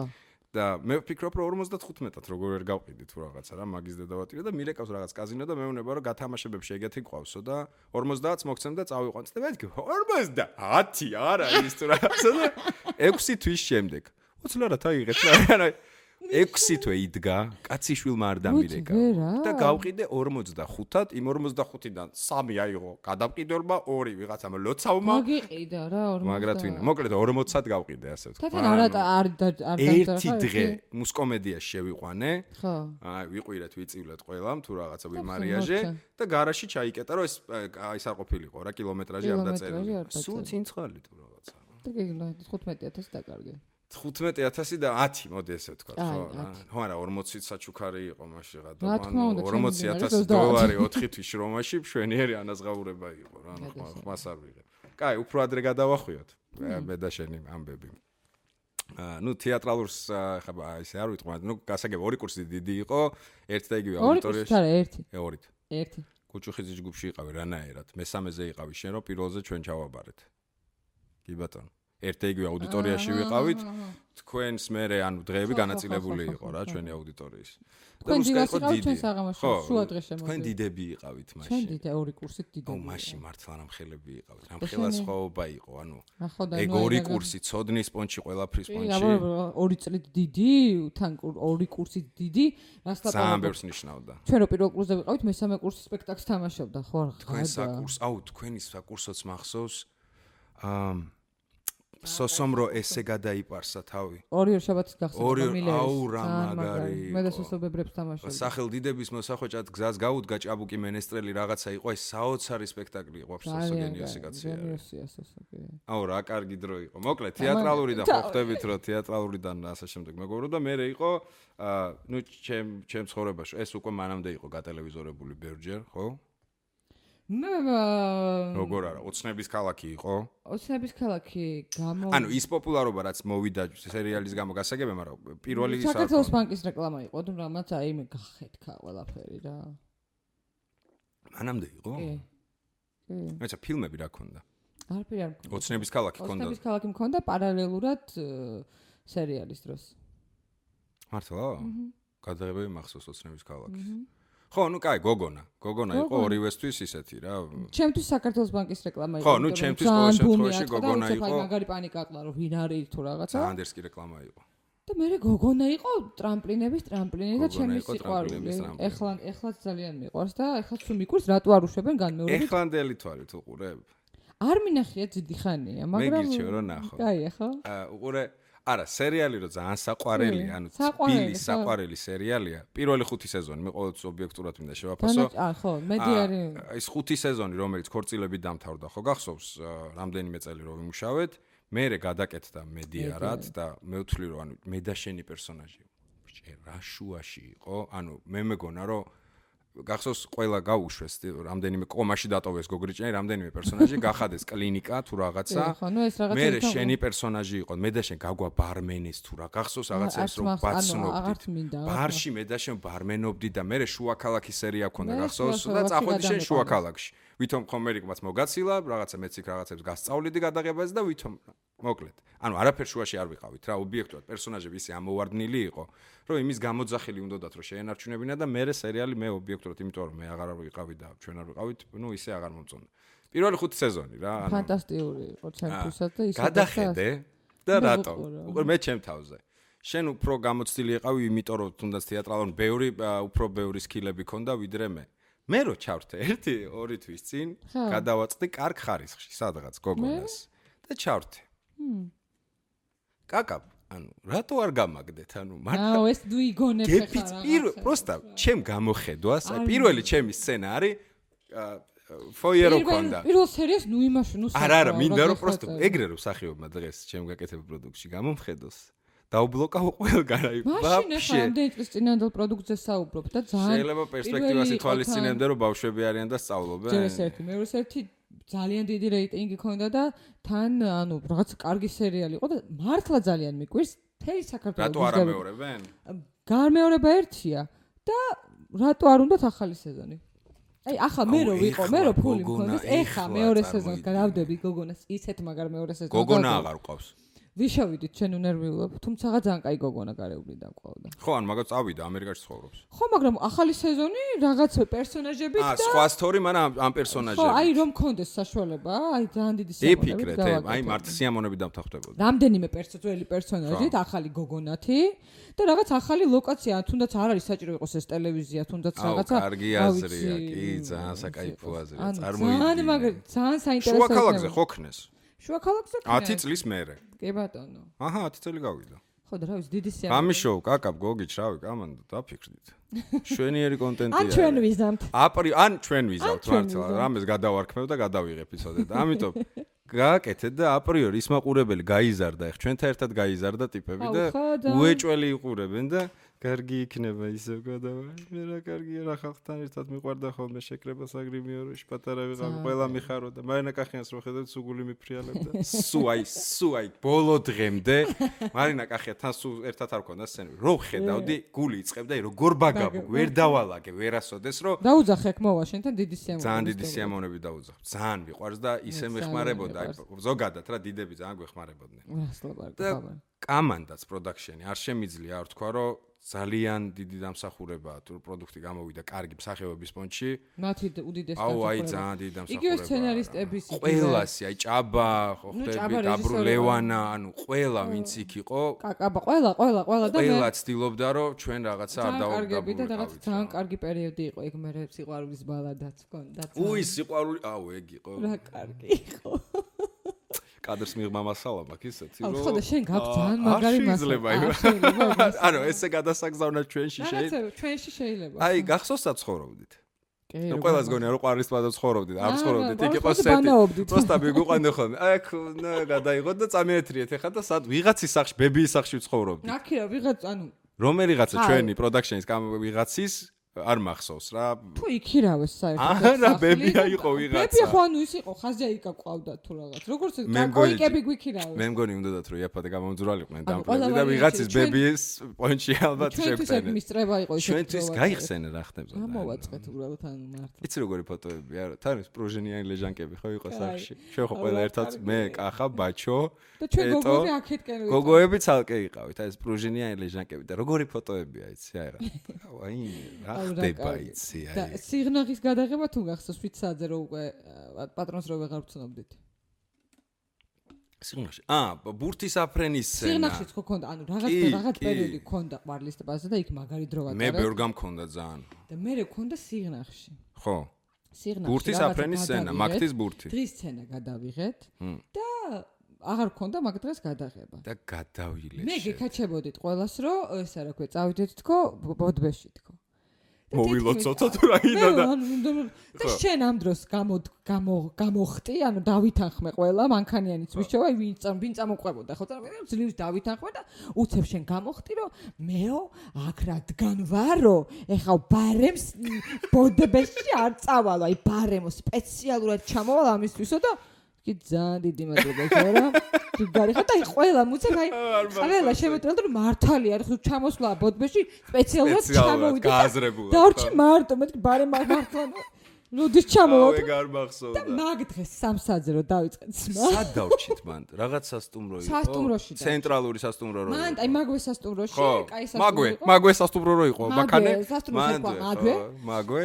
და სამსაძე კი. დავიწყეთ სმა და და არ დავამთავრე ჩვიდზე, იმიტომ რომ აღარ ცოცხალი აღარ არის იყო. ოთახში გამახსენდა რა ხდებოდა. ლაშიკო ხო გახსოვდა? ლაიგო და მეთქვა. ლაშიკო. ლაშიკომ რო სისხლი გაგვიმწარა, ყველა რო დაგვა კომპლექსა. ვაფშე. რო გაიხადა ფეხშველა რო დაგვა. ხო, ეხა გამახსენდა. თელ სიღნაში რო ფეხშველა დაგვა. კი. ეხა უკვე მავიწყდება რომ კამერები არის და ყველა ფერზე მიწფლადა. აუ რა მაგარი იყო. აუ და პეტო რო პეტო რა ქვია, ნუ და რა რო იქით იჯდა. ანუ რაღაც კუტოკებად რო დავიყავით რა ერთი აქეთ ცეკვავდით იქით სვავდნენ აქეთ და ნუ და რა იქით გიტარით. გიტარით გიტარით პეტო გიტარით ბაზარი არა. გურგენაში. აუ რა კაი კამანდა იყო? აუ აუ ძალიან კარგი კამანდა იყო რა. ამდენი დეგენერატი ერთად და ყველა მემონტაჟებით ბიჭები. ყველა, ყველა, მსახიობები, პროსტა აბსოლუტურად ამდენი მართლა დეგენერატი. მაგრამ ვერთობოდით რა რა ბაჩო კინწურა შენ მე კიდე ვინ იყვნენ ნოდა რა. ძირითადად ჩვენ ვიყავით ხუთი კაცი გოგოებიც იყვნენ ეს ბევრი სტატისტები ძალიან ბევრი იყვნენ ეპიზოდებში და სცენებს იმეებში ვიღებდით ნუ აი ტყე ფანტასტიკური გახსოვს? ტყეში იყავი შენ? ტყის ღამე რო გავატარე. ტყეში ის სცენას რასაც ვიღებდი საყვარელი One and two, Oh, one and two two. მა ეგ მე ჩაგიშავეთ ალბათ ერთ 4-5 დუბლი მე მე მას ღამე გახს ხო დავრჩით მანდ. კაროებით. კამე არ დავრჩი რანაირ კარვის სცენაში ხარ? ხო მაგრამ დაძინებით მე აა დაძინებით და არა ჩვენ ხო დავრჩით არ დილამდე. აუ რა ხდებოდა იცი? ეგ ვიდეოებიც მაქვს, საშინელებები რო ხდება, აი მე გადაზელილები რო ვარ, საუნდტრეკს რო უწერთ ფილმს. აუ იცი რა ვიდეოები მაქვს. და ის შენი ჩაკუზის და იმის ეგ ვიდეო მოხო აუ ეგ ნახე. რა მაგარი იყო, ვაიმე და რა პატარები ვართ თან. ძალიან ძალიან პატარები ვართ ძალიან. კარგი დრო იყო. კაი, არ გვინდა გამდენი მელანქოლია. გოგონა გარეუბნიდან გვინდა ახალი სეზონი მოდი ჩალიჩოთ და სიყვარულის ბალა და ორი უკვე ჩერობები ვართ ჩვენ სიყვარულის ბალადა ორი ის გავაძრა ერქვა იმას ამერიკელს ჯიგარს. ვის სურო ვეღადავებოდით. ა ვაიმე რა ერქვა ეს მასტიბუში მიყავს ახლა რაღაც ვის გოგო იმ ბიჭს ვიძახი ვიზეც ხო ამერიკელი კინწუისი ისიც იყო რა. ხო კეთა რა მაზიკალია ვა. უ მაგაზე ძალიან ღადაობდით რაღაცებს ოქროკაც. ქართულად რა უწერდნენ բայց რა გვიქ- პრემიერაზე რაღაც რაზო ჩაუბჟირდით? არ მახსოვს აა, ორ ნაშოჩკასთან ერთად რომ მოვიდა. ხო, ხო, წითელ ხალჭაზე ეს ესე რო შემოვიდა ორი ჩვენ ნაშოჩკა. რაღაცას ხო, ძალიან ობრაში რო იყო. კი კი მეტი რა ფილმი გა არ მეტი მაგათმა არაფერი არ გააკეთეს. მე კაცების კაცების ფილმი აა, კაცებშიც ჩვენ ვარ. მათმა რა შენ გვქონდა, ხარ? მე არ. მე ვარ გეის თამაშო. მართლა მე და ბაჩო გურგენიძე შეყვარებული გეები ვართ. ბატო კაცები, და კაცები. ვიღა ძველ ბიჭებს ცემთ მან. ხო, კაცები და ეგ- ეგორი პროდუქტი გააკეთეს რა. რატო გაჩერდნენ ბიჭო? მე მგონი დაიშალნენ. არ ვიცი მაგაჩი და სამზარეულო არ ვიცი. ხო, კარ- კარჩე, კარგი იდეა გააძრო თუმცა რუსკა. მოვიკითხავ და მიყვარს დიდი სიყვარულით ვაფრენ მართლა ანუ ძალიან მიყვარს და მადლობელი ვარ იმისთვის რომ რაც დღეს რაღაცეები გამოჩნია 80% ალბათ მათი დამსახურება არის რა და გამოცდილებიდან დაწყებული ყველაფერი მაგათი ბევრი ეს რაღაც თვითონ მოცემული. ძალიან ბევრი მაგარი პროდუქტი დადეს თავის დროზე რა. თავისი შუა ქალაქიან მერე ვეღარ აა, დადეს ობიექტურად შოუა, რო ღამის შოუ. რატო კაცები აქვს არა, კაცები არის, სერიალები გაიხსენ. სერიალი მე რა გააკეთეს? გააკეთეს. რაღაცა გააკეთეს. ერთი გააკეთეს საიდანაც და- გამომაბუნძულეს. შენ იყავი, მე აღარ მე ვიყავი და გამომაბუნძულეს ო მართლა არ მახსოვს ანუ ისე რომ გაისროლა და სახელი დარჩა ეგეთი არაფერი აღარ შევუქმნიათ. სერიალს გულისხმობ. თორე კაცები გასაგებია. სერიალი აღარ გაუკეთე ხო არ მახ ანუ ესე ვერ ვიტყვი რაღაცა იყო ქურთუც იყო, მე მგონი, ქურთუ იყო შენთან. აი თუ არ გვახსოვს ესე იგი რაღაც ანუ წარმოიდგინე რომ არ გახსოვს ხო რა. მაგრამ რათი გოგო შუა ქალაქი და პირველი- გოგონა პირველი იყო. შუა ქალაქი იყო შოუ, შედევრი. პირველი ღამის შოუ ვინ გააკეთა გოგიჩა ბაზარი არა. ანუ ძალიან მაგრები არიან და თავის დროზე ძალიან მაგარ რაღაცებს აკეთებდნენ. ეხა კაცების შოუ აქვს ძალიან მაგარ მე მაგალითად ძალიან მაგრა მომწონს და კაცები მეც ყოველთვის მომწონდა პროსტა ეხა რა გააკეთებენ. მჭირს რა შევამჩნია ან ჩემი იუმორის გრძნობა გახდა სხვანაირი? ანუ გახსოვთ მაგიდები ქონდა ხოლმე კაცების შოუზე საკუთარი მაგიდები ქონდა იქ დარბაში და არ უმაზავდი ერთ პირველი 20 ჩაწერა იმენა ჩემი სახელის მაგიდა იყო და მივდიოდი. ამ პოდკასტთან ერთად და კითხვებს რო უსვავ და twins რო ბრუღაცო მე ან ჩემ უფრო ჩემი ჩემი პონტი არის მათი იუმორი იმდენად კეთილი ინტელექტუალური და რაფინირებული ხო, არის მე ტრეშზე შევჯექი ძალიან რა ანუ ბოლო აი რაღაცა 8 წელია ტრეში იუმორი არის ჩემთვის ყველაზე ანუ აბსურდი ხო ხდება აი ძალიან ისეთი იუმორი ეხლა უკვე ისე ვარ აი ნუ ეხა ეს შენ ხო ეს თუ შენ, რაღაცა. ხო, ხო, მარტო ხო, ჩემ- ჩემ დამოკიდებულებას ვიზახებ. მასას უეჭველი უნდა ეგ, ეს მაინც მოწონდეს. ნალი ანუ როგორ თქვა მოყვარულზე არის და ფანტასტიკური იუმორი აქვს. უდაოდ, უდაოდ, ერთ-ერთი საუკეთესო მე იუმორის მინდა რომ მივაწოდოთ ეხა კაი იდეა და მინდა რომ კიდე ანუ მე მე კი არა მინდა რომ რაღაცა ძალიან მაგრები არიან და ძალიან კაი რაღაცებს აკეთებენ დაჟე აი რა ხე რას გეტყვით. მე მზად ვარ რომ იმ ხელფასზე ვიმუშაო ჯანდაბას ხო ხდებით რომ ეხლა ჩვენი ხელფასები ის მე ობიექტურად გაიზარდა? ხო ხდებით? მაშინ რასაც ვიღებთ. მაგრამ აი გამოაგდეთ ქაღალდები რასაც მაშინ ვიღებდი ჯანდაბას თანახ აუ გითხრა მაგარი კასტინგები ხო გახსოვს რომ მორჩა და მანდ ვარ ყურით მithრეული ანუ ვაფშე არ მინდოდა რა ძალიან კომპლექსიანი ვიყავი და ანუ მაისურაძემ ხო მითხრა რომ ადიო რა თუ რატომღაც არ ვიცი და მივედი. მივედი და რაღაცა ვინ ხარ რა ხარ პირველი ეტაპი ხო გახსოვს გამარჯობა მე ვერ გერგერცენ მისგენი ზენ რაღაც გადის ორი კვირა და მირეკავენ მოდიო და მარი ბოლქვაძე რომელიც მეરે უკვე მედიაში თავროლს თამაშობდა მე და მარი გავდივართ რაღაცა დიალოგს და ხომერიკის დიალოგია რა მახსოვს აი ეს ტიპი მოკლედ მირეკავენ ერთი თვის მერე რომ მოხდი მთავარ 14 კაცში და მოდი პირობებზე დავილაპარაკოთ და მე ვარ მაშინ 20 19-20 წლის გიორგი, რომელსაც თეატრში აქვს 500 ლარი ხელფასი და ვერ ხარჯავს. ანუ არ ვღადავ. თვის ბოლოს 500 ლარი და მჩება 150. ხარჯავდი ხმა. არა, მე ანუ ვე- ვერ ვერ ხარჯავ, არ მაქვს იმდენი მოთხოვნილება. და ვფიქრობ, რომ ხა რომ მივიდენ რომ მეტყვიან სიტყვას თუ მეტყვიან და შენზი ხარ იქ მახსოვს რა, ანუ ოთახში შევდივართ რიგრიგობით ამ გოგიჩას რო ველაპარაკოთ პირობებზე და ვფიქრობ, რომ 300 ლარი უთხრა ეხა რა. მე ვთქი, ბევრი ხო არ იქნება აუ რაღაც 800 ლარი მექნება ხელფასი. მე ვთქი, ამას რა დახარჯავს თუ რაღაც და მახსოვს ესე შენ ხარ წინ შეხვედი ერთმანეთს მაღაზია არ გვილაპარ, ვიცით რომ ხელფასებზე შევდივარ. და გამოხეთ, ძალიან გაღიმებული ხარ, ანუ დაკერე და თუ რაღაცა ხო ხდები და შვიდობაო, შედიო რა. შევედა, აი საჭამეთ. რო გეკითხათ, რამდენი გინდაო? ბამუშავებდით ორ ლარად, წვეთში გეუნებ. წვეთში ოღონდ ეგ უცფრად ვიზახი. გოგი ჩამეკითხება, რომ ნუ რაღაცა, რაღაცაო და თავიდანო. მე ხო გახსოვს პერსონაჟების რეიტინგები ცალკე იყო და იმიტომ რომ რეიტინგი პერსონაჟებს დიდი აა უნდა მითხრას ან რამდენს ფიქრობო რა და გეფიცე პაუზა მაქვს აღებული უნდა უთხრა რომ ნუ აი კარგი კარგი იქნებოდა ფორმულირება არის ესეთი 300 ლარი რომ მქონდეს აი აი ეს პაუზა კიდე კაი, არ ვიცოდი მე რა ვიცი, რამდენი უნდა მოცე. ტელევიზორში გამოვჩდები, გოგო, ტელევიზორში გამოვჩდები, აღარ პროდუქტში თუ რა. და აი ეს უნდა დავიწყო, რომ აი კარგი იქნება და გოგი ჩამონება რა. კაიო. მოდიო 900-ო დავიწყოთო. მეთქი მომესმე. 900 დავიწყოთო და მერეო პერსონაჟის რეიტინგი თუ აიწესო ავტომატურათო ბონუსებიც არის, ხო გახსოვს, ბევრი ის ქონდა რა სისტემა. ფანტასტიკურად გვიყანა. 900 რომ ითხრა. მქონდა ფანტასტიკური მაგ საოცარი. თან რეიტინგის გამო ხო მაგრამ ყურში ხო იცი ლიმონკარო აფეთქება წუილი რო გესმის რა არა ესე გოგიჩა იყო ანუ არაფერმა 900 არაფერ 900 ლარი ანუ 900 მივამატე ჩემი 500 და 1400 ლარი მაქვს თვეში ცრემლი თან ცოტა ხო ხდები უნდა გაიბრანჭო და მეთქი ნუ კაი ჯანდაბას თავიდან თუ 900 იქნება გამოვედი კივი მანქანაში აი კივი რუს თავს ურტყავ თუ რა შენ მითხარი ზოგადად რა გეგმებში ხარ ის ტიპი ხარ რომელიც ანუ აი თეატრს მიეჯაჭვე და ხო ობიექტურად რუსთაველის თეატრს უნდა მიეჯაჭვე. სხვა რაღაც თქვა მინდა ანუ არიან მსახიობები რომლებიც მე ვიცნობ მაგალითად ბევრს უნიჭიერეს თეატრის მსახიობები ტიპები რომელიც სახია რომ თეატრის გარდა მე არაფერი არ მინდა. ცოტა მგონია რომ ხანდახან ტრაკის თამაში იმიტომ რომ შეიძლება შესაძლებლობა არ ქონია თორე ძალიანაც გინდა მიხდი მაგრამ ეს დამოკიდებულება რა რომ აი თეატრის იქით სიწმინდე სხვა არ არსებობს თუ რაღაც. ну შენ ეგ ნაკლებად გეხება იმიტომ რომ ტელევიზიის კადრიც ხარ ხო ხდები? ან გინდა არ გინდა 80%-ის 70% ტელევიზია ხარ რა. ძალიან დიდ დროს უთმობ და დიდ ენერგიას. რამე ისეთი გააქვს თავში გიტრიალებს ამ ეს სხვა რაღაცეები დავიწყე. სხვა რა ნუ ჩვენ სფეროსთან ახლოს მაგრამ ჩემით. რამე გიტრიალებს რომ კიდე სხვა რაღაცის კეთებაც გინდა რამე არ გაქვს აი ეგეთი ხოდი რომ ჩემი რაღაცა სიტყვაზე გავაკეთო პროდაქშენი რაღაც არ ვიცი. ვიცი რა არის არ რა- რაღაცა ისინი მაქვს ხოლმე ანუ რაღაც ფიქრები მაქვს ხოლმე რა. მაგრამ არ ვიცი ხოლმე საიდან დავიწყო. იგივე თქვა რაღაც სერიალის გადაღება შეიძლება მომიდეს ოღონდ მე არ ვიყო რეჟისორი მაგრამ მინდა რომ თქვა რაღაც გუნდი შევკრა და არ ვიცი როგორ უნდა შევკრა ისე იძახი თითქოს დურგალი იყო ხო ხდები სხვა სფეროდან ანუ ტიპების მეტი რა ყავს ნიჭიერი ტიპების გარემოცვა რომელიც შენთვის იმუშავებს სიამოვნებით. დაწყება მაგას უნდა სპონსორი, ფული, ხო ხდები და მაგას უნდა აი ჩალიჩი უნდა რა მე უბრალოდ ესე რაღაც მინდა აი მინდა რომ რაღაცა ვთქვა კაი სერიალი, რაღაცა ისეთი სერიალი რაც ვთქვა აი კი იღებენ კარგ სერიალებს, აი მაგალითად ახლა თესეაც ძალიან არ მინახავს მითხარი ხო როგორ ძალიან დიდ სიამოვნებას ვიღებ მომწონს. კარგია, ხო? კი კი და მაგრამ აი მე უყურებ უფრო მ, აა, იცი რა მხრიდან რომ აი რაღაცა ისეთი აა, აი ამ სტილის გოგონა სტილის სერიალი იმის მერე აღარ დადებულა თქვა აი აღარ ხო.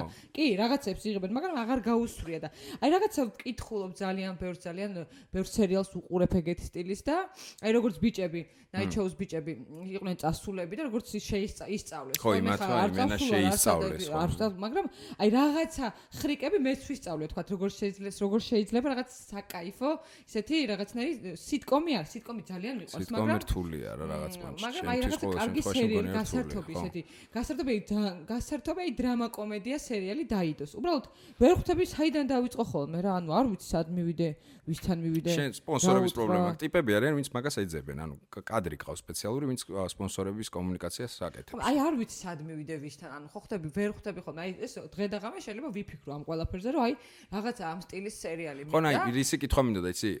შენის რაღაც არ გინდა რომ შენი ერქვას? ანუ ხო, მაგის ჩემი ერქმევა, რა? იმიტომ რომ ჩემი ერქმევა, იმიტომ რომ ანუ აბსოლუტურად ყველაფერში ჩავერები, ხვდები? ჩავერები აბსოლუტურად ყველაფერში. აი, სცენარის ფაბულაშიც კი ჩავერეოდი, ხვდები? ანუ ანუ მე გეგმები რაღაცა სურვილი მე არის და. არ დავწერდი, პირველად ვამბობ შენთან ახლა მეგობრებში მithქვამს, მაგრამ უბრალოდ ვერ ხვდები საიდან დავიწყო, იმიტომ რომ მე იმდენად არ ვიცი ეს შიდა ვისთან მივიდე, ვის უთხრა, ფული ვიმათხოვრო, აი ანუ ხო ხვდები, არ ვიცი როგორ კეთდება. ანუ როგორ დაიწყო პირველი ნაბიჯი როგორ გადადგა? ხალხო, ხო, ეხა რუსკას მეგობრებზია გასულ და საუბარი. სერიალის გადაღება. რუსკას აა, ხო ხვდებით რომ კარგი მეგობრები ხართ, ვინც ეს ყველაფერი რაც ეხა ამან არის ის იცის და დაეხმარეთ ადამიანს. არ გაინტერესებთ მისთან როგორ მივიდე. იქნება კადრს უკან რუსკა, აბა ესეთი მართლობით ფორმაში რა რა კონტენტ შექმნის და რა პროდუქტ შექმნის. მე მაგრად მაინტერესებს შენი გაკეთებული რაღაც მართლა. მა ხო და რაღაც აი მე არ ვამბობ რომ იმას შევქმნი რაღაცა კანის კინოფესტივალზე წავა ეს არა, არა, მაგრამ ხო, მე მინდა მაყურებლისთვის აი ესეთი ძალიან ხარისხიანი კარგი დრამა კომედია სერიალი შექმნი რაც იყო გოგონა გარეუბნიდან ფილმი არ გიჩვენია ზოგადად? ა სერიალზე ვარ ორიენტირებული რატომ რთულია დროის პერსპექტივაში გაგაწელილი უბრალოდ პროცესია. მინდა რომ აი ეს რაღაცა რაც მაქვს თქვა ჩაფიქრებული ეს ჩაფიქრებული რაღაც რამდენიმე ვარიანტი რაც ა, რაც მაქვს თქვა ჩაფიქრებული თქვა აი რაღაცა ესეთი სტილის სერიალი შენ თვითონ ითამაშებ?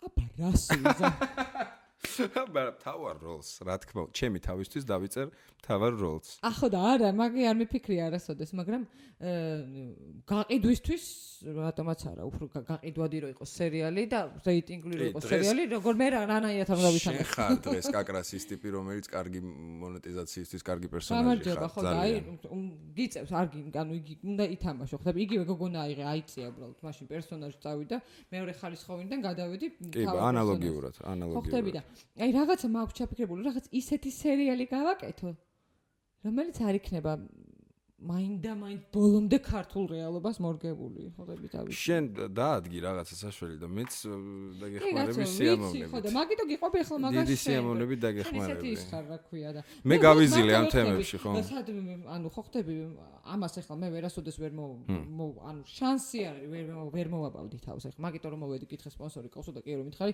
ძალიან მაგარია ხტები. ანუ მე მგონია რომ ეს რაღაცებს თავის ჯიბიდან მე- მე- აკეთებენ. ხტები კი, იმდენად ჩემთვის წარმოუდგენელია მე ხო ხა მინდოდა და ხო ჩაუჯექი ვისწავლე ეს იმიტომ რომ აი ეს არის რაღაცა პასუხისმგებლობაც არის ავიღებ მაგრამ აი არ ვიცი სცენარისტი მჭირდება ხტები ის მჭირდება ეს მჭირდება ის მჭირდება ბევრი ნჭიერ ტიპია საჭირო კი. ძალიან ბევრი ისეთი კარგი ტიპები არიან საჭიროები და რაღაც პროდაქშენი მჭირდება ან- იმ პროდაქშენთან ვიღაც კარგ პროდაქშენთან მისვლა ვინც შენი შენი გააკეთო ჯობია დამიჯერა შენი გააკეთო ჯობი.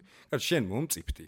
რაღაცებში მეც სიტყვაზე სიამონები დაგეხმარებოდი, იმიტომ რომ გონია რომ ეგ ტიპი ხარ, რომელიც მაგას გააკეთებს. თან არ მინდა რომ იყოს მარტო ინტერნეტის, თუ ხდები ტელევიზიაში მინდა რომ. ეგ უკვე შენი შენი პონტია, რისთვის გააკეთებ, ხო ხდები რა. ანუ მე პროსტა ეხა აქცენტი მაქვს ყოველთვის და ვთვლი რომ უფრო დიდი პერსპექტივა ინტერნეტს აქვს.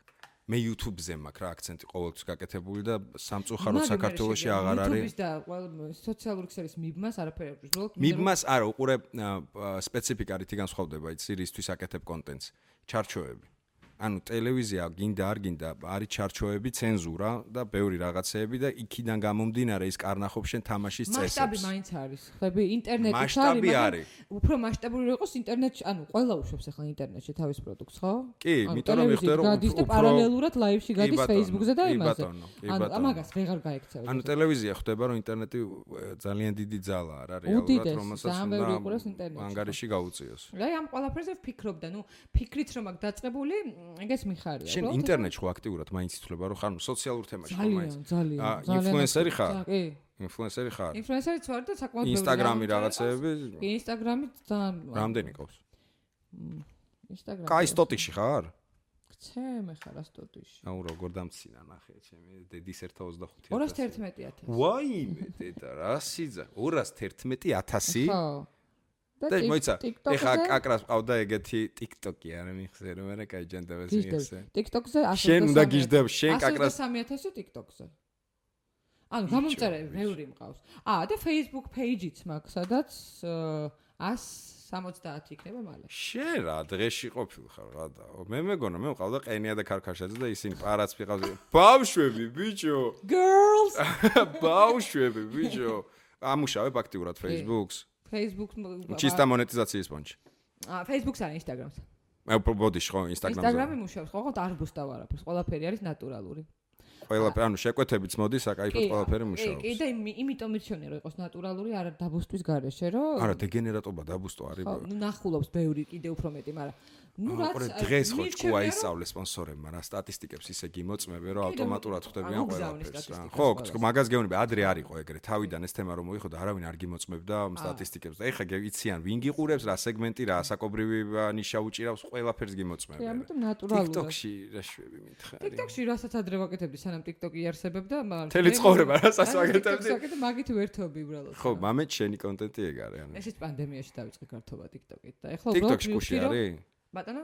კი, TikTok-ზეც TikTok-ზეც შეგიძლია. ანუ შეკვეთა იმენა ქონია TikTok-ზე TikTok-ზე? მქონია, მაგრამ უარი ვთქვი, იმიტომ რომ დაბალია ანაზღაურება. ანაზღაურება ვიდრე Instagram-ზე. Instagram-ზე ძალიან აწეული მაქვს თქვათ თა მარჟა. მარჟა, ხო. და იხთიან. ინსტაგრამი კარგია. ბიჭო, რატო მივაგდე ეს არა, ეს? არ მე მაგრად არ მივაგდე. უნდა მიაგდო Instagram-ი. იცი როგორ მივაგდე? აი ეხლა უნდა Instagram-ს მოეფერო, ჩაეხუტო, თითოეულ followers უნდა მოეფერო და ჩაეხუტო. არა, მე მა კომუნიკაციას სულ მაქსიმალურად ვცდილობ Instagram-ზე 10000-დან ზემოთ უნდა მოეფერო Instagram-ს. ინსტაგრამი ვიწყებთ მოფერებას. აუცილებლად, ანუ შენ როგორ აი გამოიყენე? ჩემი ინსტაგრამი ახლა ამონათ და ჩემს თავზე. ეგ არის ჩემი ბატონო. გიორგი ვარდოსაინძე ოფიციანტ. ყველას გონია რომ ოფიციალ მიწერია და კარგად თუ დააკვირდებით არის ოფიციანტი. და რუსუ აბა, დარმაყაშვილისაც ამონათ და ეხლა მომენტ შეგიძლიათ არც გამოიწეროთ მილიარდი ყავს ხალხო. ჩემთან გადმოდით, ჩემთან იქ ხალხი გადმოდით ჩემთან. კი ბატონო, აი ვინც ნახავს ყოველ მე შენ გა- გააქტიურე ცოტა და მე დავდებ შენს იმას რა. ძალიან დიდი მადლობა. ძმა, კაცობა, ურა მაგარია. რა კარგია, კარგი ინფლუენსერი მეგობრები რო ყავს. შენ იმაზე ხარ? სელებზე? რა არის? სელებჯი. კი. ხარ? შეკვეთა ქონია? მეიცი რამდენი? აუ რატოა ერთი, ერთი მქონდა. ერთი ცალი მოვიდა, ერთი მიულოცე. მე მეგონა რომ ბევრი მოვიდა. მაგარი პანიკა კი ატყდა მაგაზე. ჩემზე, ჩემპონჩი ატყდათ, ანახე, ჩემი პოსტით რო იმასქნეს, მაინც დამეც. ყველას ეგონა რომ ჯიბეზე, სახში მაქვს სალარო აპარატი დადგმული და ვიძახი რომ იმენა მილოცვა თუ გინდა თუ რა. ხო, 100 ლარი იღებს ჯულიანა ბარგნარი, თქვა, ან ვინც არის რა, კიდე განაწილო.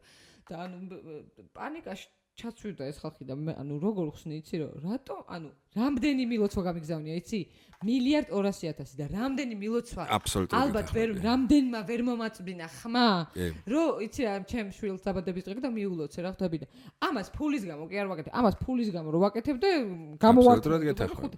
ანუ არის რაღაცა პლატფორმა აპლიკაცია საიდანაც უბრალოდ წვდომა გაქვს ადამიანთან ხვდები და იმას აპლიკაციას უხდი რაღაცა და ხო, რაღაცა ფილტრება ჩავარდნე. სიტყვაზე, ხო, რა ფილტრებმა თუ არ მიაწვდინა. ამბიციური ქართველობა რომ აი მე ახლა იმას რა ქვია გიორგი ვარდოსანიძეს არ ვთხოვ თქო და ჩემზე იყო მაინც და маინც ბიჭო რა ასმერჩოდნენ არა არა ვიცი მე ერთმა მომწერა ერთი კაი ტიპია ხო. ძალიან იმან მომწერა რომ შენც ხარო და მეთქი აი და აუხსენი ზუსტად ეგრე რომ მეთქი 200 მილიარდი ჩაწერილი მაქვს მეთქი და გაგზავნილი და ძალიან ბევრი ადამიანი უბრალოდ შეიძლება ვერ გაწვდენს ხო ვერ გაწვდენს ხმას რა და არ წავიკითხე მესიჯი ან რაღაცა. არ იცოდნენ რომ ქართველების მოფიქრებული არ არის. ანუ რა თქმა უნდა. ობამა შეგიძლია რომ გადაუხადო ობამა სიტყვაზე. ტარიფის ხო რა თქმა უნდა ვიდრე გიორგი ვარდოსაინძის მაგრამ ობამაც მოგილოცავს ანუ თელ ეგ. მსოფლიოში არის. და როგორ როგორ რა ეგონათ იცი რომ კი არ მომილოცოს ანუ არ მგონია რომ ვიღაცამ საკუთარ თავისთვის შეუკვეთოს ხვდები რომ ვიღაცამ ტექსტი გადმოგიგზავნოს მე მომილოცე ანუ შენ უკეთებ საჩუქარს იდეაში ხო, ვიღაცას ხო. რა ანუ რა მნიშვნელობა აქვს ვიღაცას? უბრალოდ მარტივად გაქვს წვდომა იმ ადამიანთან იმ საყვარელ ადამიანთან იმიტომ რომ საქართველოსიც ხო არსებობენ ის ადამიანები ვინც გიყვარს. კი. ხო აი კი, ხო, ბატონო. ხო, არსებობენ ვიღაცები კი ყვარიან ბატონო კი. და გაახარებ უბრალოდ ამითი ხო არა.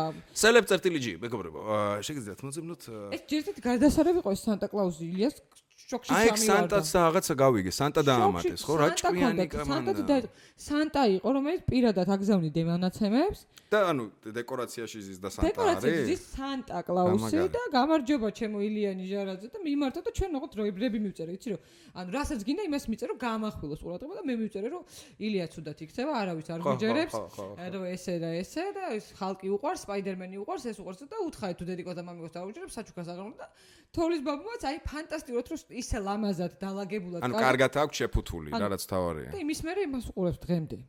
ხო და აი მინდა რომ აქედან თუ სელების კამანდა უყურებ და მგონია რომ უყურებთ ხალხო ჟოზეს რატო არ აკეთებთ იმ დღეს მარშანი აი ამყავდა ჟოზე ჟოზე არის ნომერ 1 ქართული პროდუქტი ბავშვებისთვის. და ჟოზემ რომ მოგილოცოთ არ გინდათ მარშოს დაურეკეთ ხალხო რანაირად მაზავთ? ა მარშო შენ უნდა დაურეკო ეთყობა არა, ჩვენ დაგვირეკეს. ეხლა იწებენ ალბათ და ხო და ჟოზე, ჟოზე არის ბავშვებისთვის идеალური. კაი, შემოაქრო, გავედით ნელ-ნელა ბოლოში ტრადიციულად როგორ ამაკიცი რომ აა გამომწერები ძალიან აქცევენ ყურადღებას თურმე. რას უყურებთ ჩვენ? ანუ რჩევებს ვაძლევ ხოლმე რა იდეაში, ანუ რამე ახალი სერიალი, ან რამე ფილმი რაც ნახე ეგეთი, რომ ურჩიოთ ამონათდება თვითონ მოძებნიან, ნახავენ მე დამიწერენ რა და როგორ. რას უყურებ ამ ბოლო რა ნახე ისეთი, აა რაც ვაუ, აი ეგეთი იყო. ბოლო რაც ნახე ისეთი ვაუ რაც იყო ანუ ვაუ ხო, ვაუ, ვაუ. ხაც უყურებ შტერობას რაღაცას მმ ან ორთოდოქსი სერიალი ურჩიე უკვე იყო. ურჩიე ხო ნუ ეს ბოლოს ნახე საოცრება. სერიალი ანუ რაღაც საო საოცრება, კი. საოცარის იყო ჩემთვის ან უდიდესი სიამოვნება მივიღე. აა ეხლა ბოლოს ნახე კიდე ძალიან ისეთი სერიალი არის. მმ ქვია The Great. The Great. ხო. არ მაქვს ნანახი, ამონათდება მეგობრებო. ეს არის The Great. სერიალია Great. დამთავრებულია თუ მიდის? პირველი სეზონი ან მე ერთი სეზონი დამთავრდა. ახლა მეორე სეზონი არდევს. ხო. სამწუხაროდ, მაგრამ ნუ რაზეა პატარა სინოფსისი მოკლედ. პატარა სინოფსისი არის იმაზე, რომ მე-18 საუკუნის ავსტრიაში მცხოვრებ ქალზე არის, რომელიც თხოვდება რუს იმპერატორზე, ახალგაზრდაზე. სადაური პროდუქტია, ამერიკულია? ინგლისური. ჰმ. ინგლისი. HBO-ა? თუ HBO Netflix-ია? არ არა, Netflix-ი არ არის. Netflix-ი არ არის. სხვათა შორის მე Netflix-ზე ისეთი მძიმე ის მაქვს დამოკიდებულება Netflix-ი Netflix-ის გარდა სხვაგან გახედვა არ მინდა, მაგრამ ეს Netflix-ი. აა, Netflix-ია. ამ ინგლისური მე მგონი HBO არის. ანუ Netflix UK არსებობს.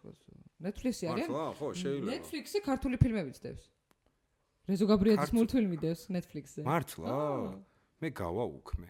რატო? ბიჭო, უყურებ თარგმანი ბევრის არ იყო რა. მე უყურებ რუსულად, ინგლისურად უყურებ თუ გამოსავალი არ მაქვს რა, რომ რუსულად არ იყოს და. Netflix ესპანურ ან ყველანაირი პროდუქცია. რუსეთში რო შევიდნენ ვიცი, ყველა მაგრამ პროდუქცია. ხო და ეს არის ანუ ამ ქალზე რომელიც თხოვდება ამ რუს იმპერატორზე რომელიც არის ძალიან ახალგაზრდა ეს პიოტრ ვილიკი ახალი გარდაცვლილი არის და ეს არის აბსოლუტური სულელი დეგენერატი ეს ახალი იმპერატორი და ეს ამბიციური ქალბატონი დე- იმპერატრიცა რომ გადაწყვეტს რომ ჩამოაგდოს მიდან რა ქვია. მხატვრული ისტორია თუ რამე რეალურ ისტორიულ ფაქტზე არ და რეა- აი როგორ როგორ აწერე გაზელილია? ანუ ესე ესე ეწერება ქვემოთ რომ თითქმის ნამდვილი ამბავი თითქმის ხო, ნუ ესე ფაბულა აღებული აქვს რეალობიდან, ხო? იმიტომ რომ ეს პერსონაჟები ნამდვილები არიან, მაგრამ ნუ რაღაცები ნამდვილია, ესეთი ძალიან კარგი სერიალი. აი, The Great, ესე ქვია. The Great. ეგ ამოვანათეთ. კიდე. მეც Great, აუცილებლად. აუ, ძალიან დიდ სიამოვნებას მიიღებ. და კიდე, კიდე, კიდე რაც ვნახე, მინდა ჩავიხე, იცი რამდენი სერიალი მაქვს ნახე ნუ მეც გამინდა ის მაგ ლისტი მაგ გაკეთებული. მართლა გეუბნები. აა ა, ბიჭები. The Boys. აუ, ეგ თქვი უკვე. გიჟდები მაგ სერიალზე. მოვცი, საოცრ- სუპერგმირებზე, ხო? ხო, აბა. მეორე სეზონი როგორი იყო თქვი? მეორე სეზონი კი რა და ფი- ფინალური სერია იყო ყველაფერი რაც ძალიან მაგარი. პირველი სეზონის ფინალური სერიაც ეგეთი მაგარი იყო და მეორეს. კი, კი, ძალიან, ძალიან მაგარი იყო. The Boys იყო უკვე, მეგობრებო, The Boys და იცით. კიდე ერთი ესეთი გასართობი სერიალი ოღონდ მაშინ ამბრელაც სერიალი. ამბრელას იტყვი ახლა. არა თუ boys You girl- are the worst შენ ხარ ყველაზე ცუდი? ყველაზე ცუდი ხარ You are the worst. ხა აა, ამონათ და ესეც რაზეა? გოგოზე და ქალზე და კაცზე რა რომელიც ცხოვრობენ LA-ში ეს კაცი არის მწერალი და უნდა უყუროთ რა ანუ ძალიან ისეთი დრამა, ანუ კომედია კომ- დრამა კომედია ჟიზნენია. ჟიზნენი ოღონდ ისეთი რა ძალიან დაგრეული ხო, ხო. სტერეოტიპებით რა აჰა, აჰა. ეს არ არის უბრალოდ ქალის და ქა- კაცის რაღაც რომანტიული სიყვარულის ისტორია ანუ ძალიან მაგრა უყვართ ერთმანეთი მაგრამ ნუ всё, ესე ძალიან ჩაწერილია. კარგი არის, ესე იგი ორი რჩევა იყო რუსკასი ეგ, მე აი ხა ამბრელას ვახსენე და და ეიფორიას ის გამოვიდა ახალი ა, მეორე ს- ეს მეორე სეზონს არ ეძახიან არ ვიცი. ეიფორია არის ის I don't know. ეიფორია თუ არ გავს ძალიან დიდი სიამოვნება გელოდება დღეს მართლა? დიდია? არა, პირველი სეზონი დევს 10 ხო. სერია აი ძალიან მაგარი სერიალია უი დედა. თავარი უი, როლის შემსრულებელმა გოგომ აიღო ოქროს გლობუსი ანუ ეხლა პერსპექტივაში ოსკარიც? არა სერიალია არ გადის სერიალი ოსკარზე ხა გამახსენე. არა სერიალი ვერ გადის და ეხლა გამოვიდა ეიფორიას ორი სერია ოღონდ არ ეძახიან რომ მეორე სეზონია დამატებითი ორი სერია ეს ეძახიან და ეიფორია. თუ ავისაც ჯერსეთ არ ვიცი ვინმე არსებობს ეხ პირველი ხარ ვინც არ მე მე ვარ ეგეთი. ა, უდიდესი სიამოვნება გელოდება თავის კოსტიუმიან ა, მსახიობიან მეიქაპ არტისტიან ყველა დეტალი არის 100%. ველაფრიან всё, ეიფორია სამოვანათით. პერსონაჟი გოგო აა, ერთს გავთქვა მარტო აჰა. მ, აა, სწორად მინდა ვთქვა. ცადე. ტრანსექსუალი სწორად. ხო. აა მაგ თემატიკა ეგ არის? თემატიკა ნახე როგორია. თემატიკა ყველაფრის ყველაფერზე არის აბსოლუტურად ამ სერიალში მაგრამ ეს მეორე მთავარი პერსონაჟი გოგო რომელიც არის ტრანსექსუალი ცხოვრებაშიც და სერიალშიც ანუ სერიალში შენ უბრალოდ ეს სერიიდან სერიაში ხვდები რომ ის ტრანსექსუალია თორე ეს აქცენტირება მაგაზე არ არის, აბსოლუტურად, აი, ისეთი ანუ ისეთი აქცენტირებაც არ არის. რა უბრალოდ აი რაღაც ჰორმონს რო იკეთებს ან რაღაც მარტო მაგ მომენტში და რაღაც მომენტში შეიძლება რაღაცა შეატყო.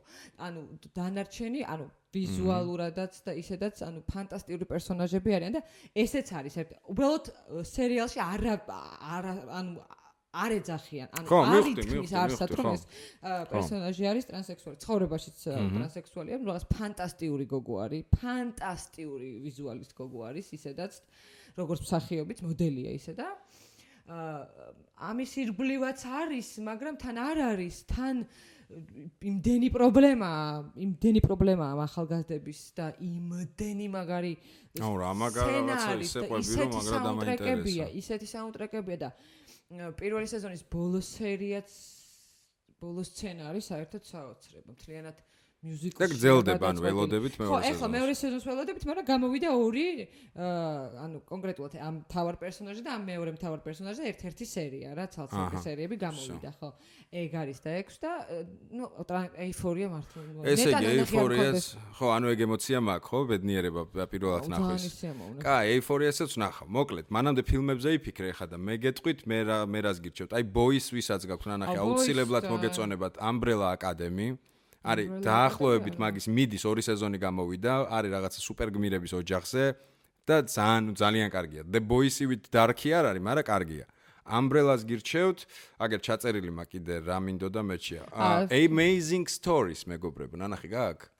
Amazing Story ხსა. პატარ-პატარა ნოველები რო არის? აა, აა, თუ არ ვწდები სპილბერგის ხელი ურევია. არა, არ მოგხსენა. აუცილებლად ნახეთ აი ხა მონათ და Amazing Stories. მასე რა ქვია, სერიალებზე რომ ფილმებს აღარ უყურებ მე. არა, ეს ფილმი არ არის. ა, სერიალია? ხო, სპილბერგის ხელი ურევია თუ არ ვწდები რა. Amazing Stories ესე ქვია. აა Umbrella-ც ეგ არის სერიალი არის. აა, სერიალი. Bunch. ესე იგი ორივე გირჩიეთ პირველი Umbrella Academy იყო და Amazing Stories ნახეთ. პატარა არის, სულ არის 7 თუ 8 სერია, დამთავრებული არის. ფილმები და გამოვიშ. ერთ- სერიალს ვიყიდე. გამოვიშ. ფილმებში მართლა ძალიან ცუდად მაქვს საქმე.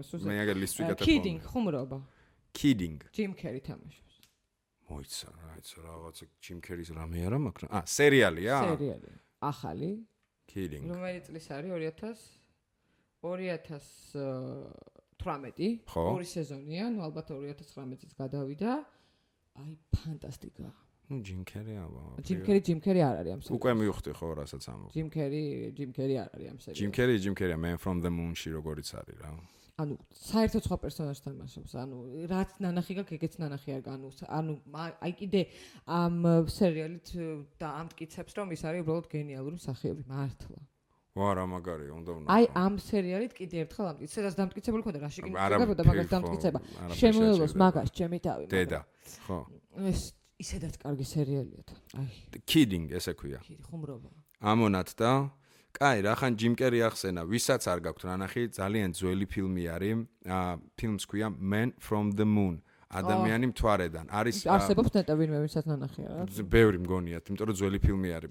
აუცილებლად ნახეთ, თამაშობს Jim Carrey, თამაშობს როგორ არ აქვს ოსკარი მაგ მაგაში როგორ არის ფილიპინების სცენის გამო, თუნდაც აი ბოლოს სცენა ოპერაციის სცენის გამო, მარტო მან უნდა მიეცათ 6 ოსკარი ერთად. ვისაც არ გაქვთ ნანახი აა, და გეტყვით რომ ეს არის იდეაში ბიოგრაფიული ფილმი, არის ენდი კაუფმანის ცხოვრებაზე. ენდი კაუფმანი ითვლება ერთ-ერთ საუკეთესო კომიკად, რომელიც იყო ძალიან არაორდინალური და ძალიან საოცარი და მისი სიკვდილის ისტორიაც გაუგებარია მართლა მოკვდა არ მოკვდა და ეს არის ადამიანი რომელსაც მეორე პერსონაჟი შექმნა და დიდხანს არ იცოდნენ რომ მეორე პერსონაჟი არსებობდა რადიკალურად ვიზუალურად განსხვავებული. მოკლედ ენდი კაუფმანის ცხოვრებაზე არის და ყველაზე მაგარი არის ამ ფილმს რო ნახავთ არ დაგეზაროთ YouTube-ში ჩაწერეთ making of-ი ან როგორ კეთდებოდა ან ჯიმ კერი როგორ ემზადებოდა ამ როლისთვის.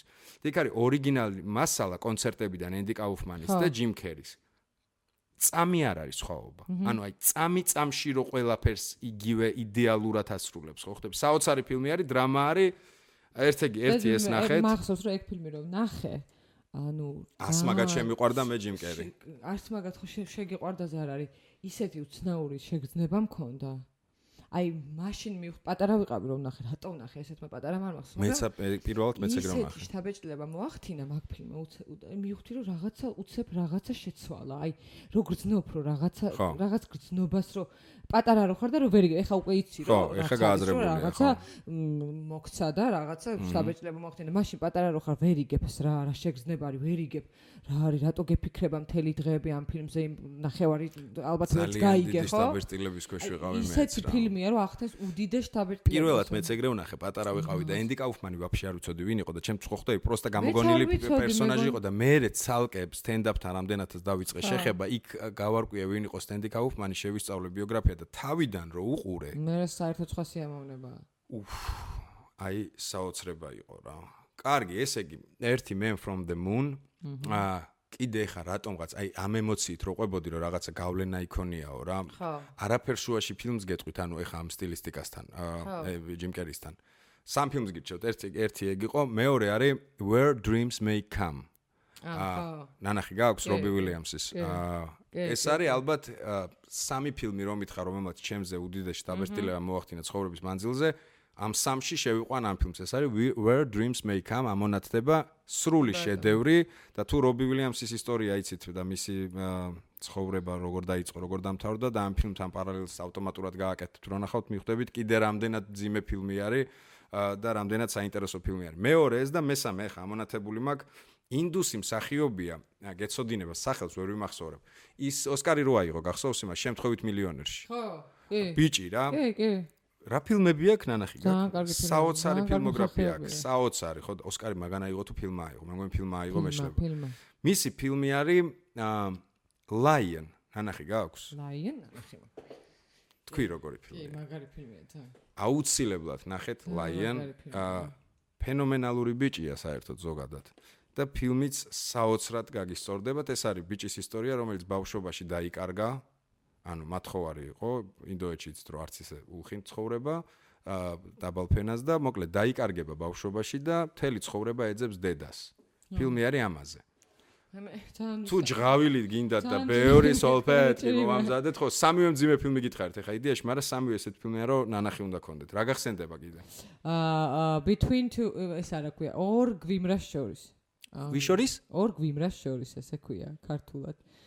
აი მუვიზე დემოზე ну ძალიან მაგარი ძალიან სასაცილო ფილმია მოიცა რა სასაცილოს გარდა მაგარი ფილმია რა რატო რატო მეცნობა ეხა რა იცი ვინ თამაშობს ისა რა ქვია გეცოდინება ხა ეგ ის არის სახელი ძალიან მეცნობა მ გეტყვი ხა სინოფსისი რა არის სინოფსისი არის ის, რომ ტიპი არის აბსოლუტური იდიოტი და აქვს თავისი ток-შოუ, რომელსაც დაათრევს ყველგან. აა სპონსორებს ეძის და ეძახის ძალიან ცნობილ მსახიობებს ან ტიპებს რა და ეს ცნობილი მსახიობები და ტიპებიც მოდიან. ზა ზა ზაკ- გალიფიანაკეზე ეძახი. ეგ შოუ არის და ფილმად გადაიღო. არ მინახავს ხო უნდა მაგარია, შოუზე ვგიჟდებ. ბრედ პიტი რო სახეში აფურთხებს ხო ჟუაჩკას და რაცხარაცხებს. აქ ეს არის ფილმი, სრულმეტრაჟიანი ფილმი, რომ გადაწყვეტს რომ უკვე და იწყებს მოგზაურობას და ამ დასთან სპონსორების პონოს და თან ეს მაგარი ტიპები უზის და ნუ აბსოლუტურ იდიოტობებს რო ეკითხება, ანუ აუ, უნდა უნდა ობამა რო ყავდა, ნახე. აუ, აი გიჟდები, ეს ყველაზე სასაცილო ფორმა. აუცილებლად ვნახავ. და ეგეთივე რა ხან ბოლო ამით დავამთავრებ ამ ფილმებზე. ბორატი ნახე მეორე. არ მინახავს და ეხლა ვნახავ. ძალიან გული გეტკინება. მეთკინება, იცი როგორ მიყვარს. პირველი გიყვარს პირველი ბორატი. მე ვგიჟდები პირველ ბორატზე, ანუ აი. მაგრამ მე მე მე მიყვარს ეგ იუმორი და გენიოსი. ხო და მეორე აა ანუ მოიცა პირველი ბორატი მოიცა ეს მეორე ბორატი არის რაღაცა კიდე ეს მესამე ბორატია აა მეორეა მაგას უსტად ეგეთ სპეციფიკის ფილმები აქვს, პროსტა გეშლება, რაღაც კიდე აქ ის რო არის. აა მას რო თამაშობს კუტურიე, ტიპს რო თამაშობს. ეგეთ ეს ბრუნო ბრუნო, ხო. მერე ქონდა რა დეტექტივი, მერე ქონდა სერიოზული ფილმი, რაღაცა მე მას გამცირებელს რო თამაშობს ვაგზალს დამავიწდა რა ქვია. იმაზე ხო იცი იმაზე რო უარი თქვა მერკურის თამაშზე უარი რო თქვა უი, რაღაცა წა ხო, რაღაცა ვნახე და მიზეზი რელიგიის გამო რის გამო? რელიგია ძალიან რელიგიურია, რაოდენ გაშარჟებული არ უნდა კონდეს. ყველაფერი თავის ძალიან რელიგიური ტიპია, ხო? ძალიან. და აი მეორეში ეგ ეგ არ გამისწორდა თითქოს რა ანუ უფრო ფილმი არის ანუ პირველს რო უყურებ ხო ვერ ხვდები ფილმია თუ არა ანუ ცოტა ხო ფიქრობ რომ დოკუმენტური გონი. ხო გადაღების სტილიც ეგაა გონი, რომ 80% რაღაც- არიციან რომ ხო მართლა ხდება. და მიდგომაც ხო ეგეთი არის ხვდები სიუჟეტი როდის არის ფილმი დაწერილი და გეგმილი და დანარჩენი იმპროვიზაცია და რა რა- რაც ხდება. აქ ჭარბობს ის. ანუ მხატვრულია. უფრო მხატვრულია ვიდრე ის ექსპერიმენტის ფორმა. იცინებ ძალიან ბევრს და შვილზე არის აქცენტი. ბორა წავს შვილი გოგო. ხო. გიჟი ეგ ბორა დვა ა წარმოიდგინე დღეს ვეუყურებ ხარ. აუ აი მაგაზე იცინებ მაგრამ ის რომ პირველის მოლოდინი რო გაქვს თუ რაღაცა. აღარ არის აი საკმარისად გითხარით ერთი სამი ფილმი გითხარით ბევრი სერიალები გითხარით. ჩემი სერიალები რაც თქვენ გენი ამოანათ. აუცილებლად ყველას ამოვანათებთ რუსუდან. აა გავედით ბოლოს და ერთ-ერთი რაც შემიძლია გითხარო. აა ძალიან მიხარია შენი ყველაფერი. ეს ამბავი ხო ახლა ძალიან ძალიან გამეხარდა და გაგეზარდოთ. ჯერ დაიბადოს და მე გაგეზარდოთ აი, წარმატებული ბედნიერი ჯამრთელი და აა ვინც ყავს პირველი უკვე პირველი რო ყავს ის იყოს დამჯერი კარგი ოქრო და ყველაფერი გეკნება კარგად. არა ზუსტად ვიცი დამჯერი ხო. შენც არ იქნებოდი დამჯერი ეხა კაი. უდნევ დამჯერი. შენ ეგეთი იყავი უეჭველი ვიცი ბავშვობაში. შენს და შენი დას და ასე რომ გადაუჯოկრა ყველა. ნუ არა უშავს. ხო და წარმატებები ვოისეც. დიდი მადლობა. თეატრში რაღაცა გვეშველება და გაიხსნება. მიყვარხარ. ეს კარი ყოველთვის ღია არის. და სულ თვალს გადევნებ რაოდენ არ უნდა ვჩანდეს სულ იცოდე რომ შენი გულშემატკივარი ვარ. ეს იყო მეექვსე ეპიზოდი თუ არ ვწდები აა ესე იგი არასერიოზული პოდკასტის. აი ხა ამონათ და ეს ღილაკი subscribe-ის დასხეთ მეგობრებო subscribe-ი დაგვიწერეთ რას ფიქრობთ იმ ფილმებზე რაც გირჩიეთ ზოგადად რუსკაზე რას ფიქრობთ ჩემზე რას ფიქრობთ შემდეგი სტუმარი ვინ გინდათ ზარის ღილაკიც რო გესმოდეთ ხოლმე რომ ახალი ეპიზოდი დაიდება შევხვდებით ძალიან ძალიან მალე. გაკოსეთ ყველას აი აქ აი აი ამაში კისერში არა სერიოზული პოდკასტი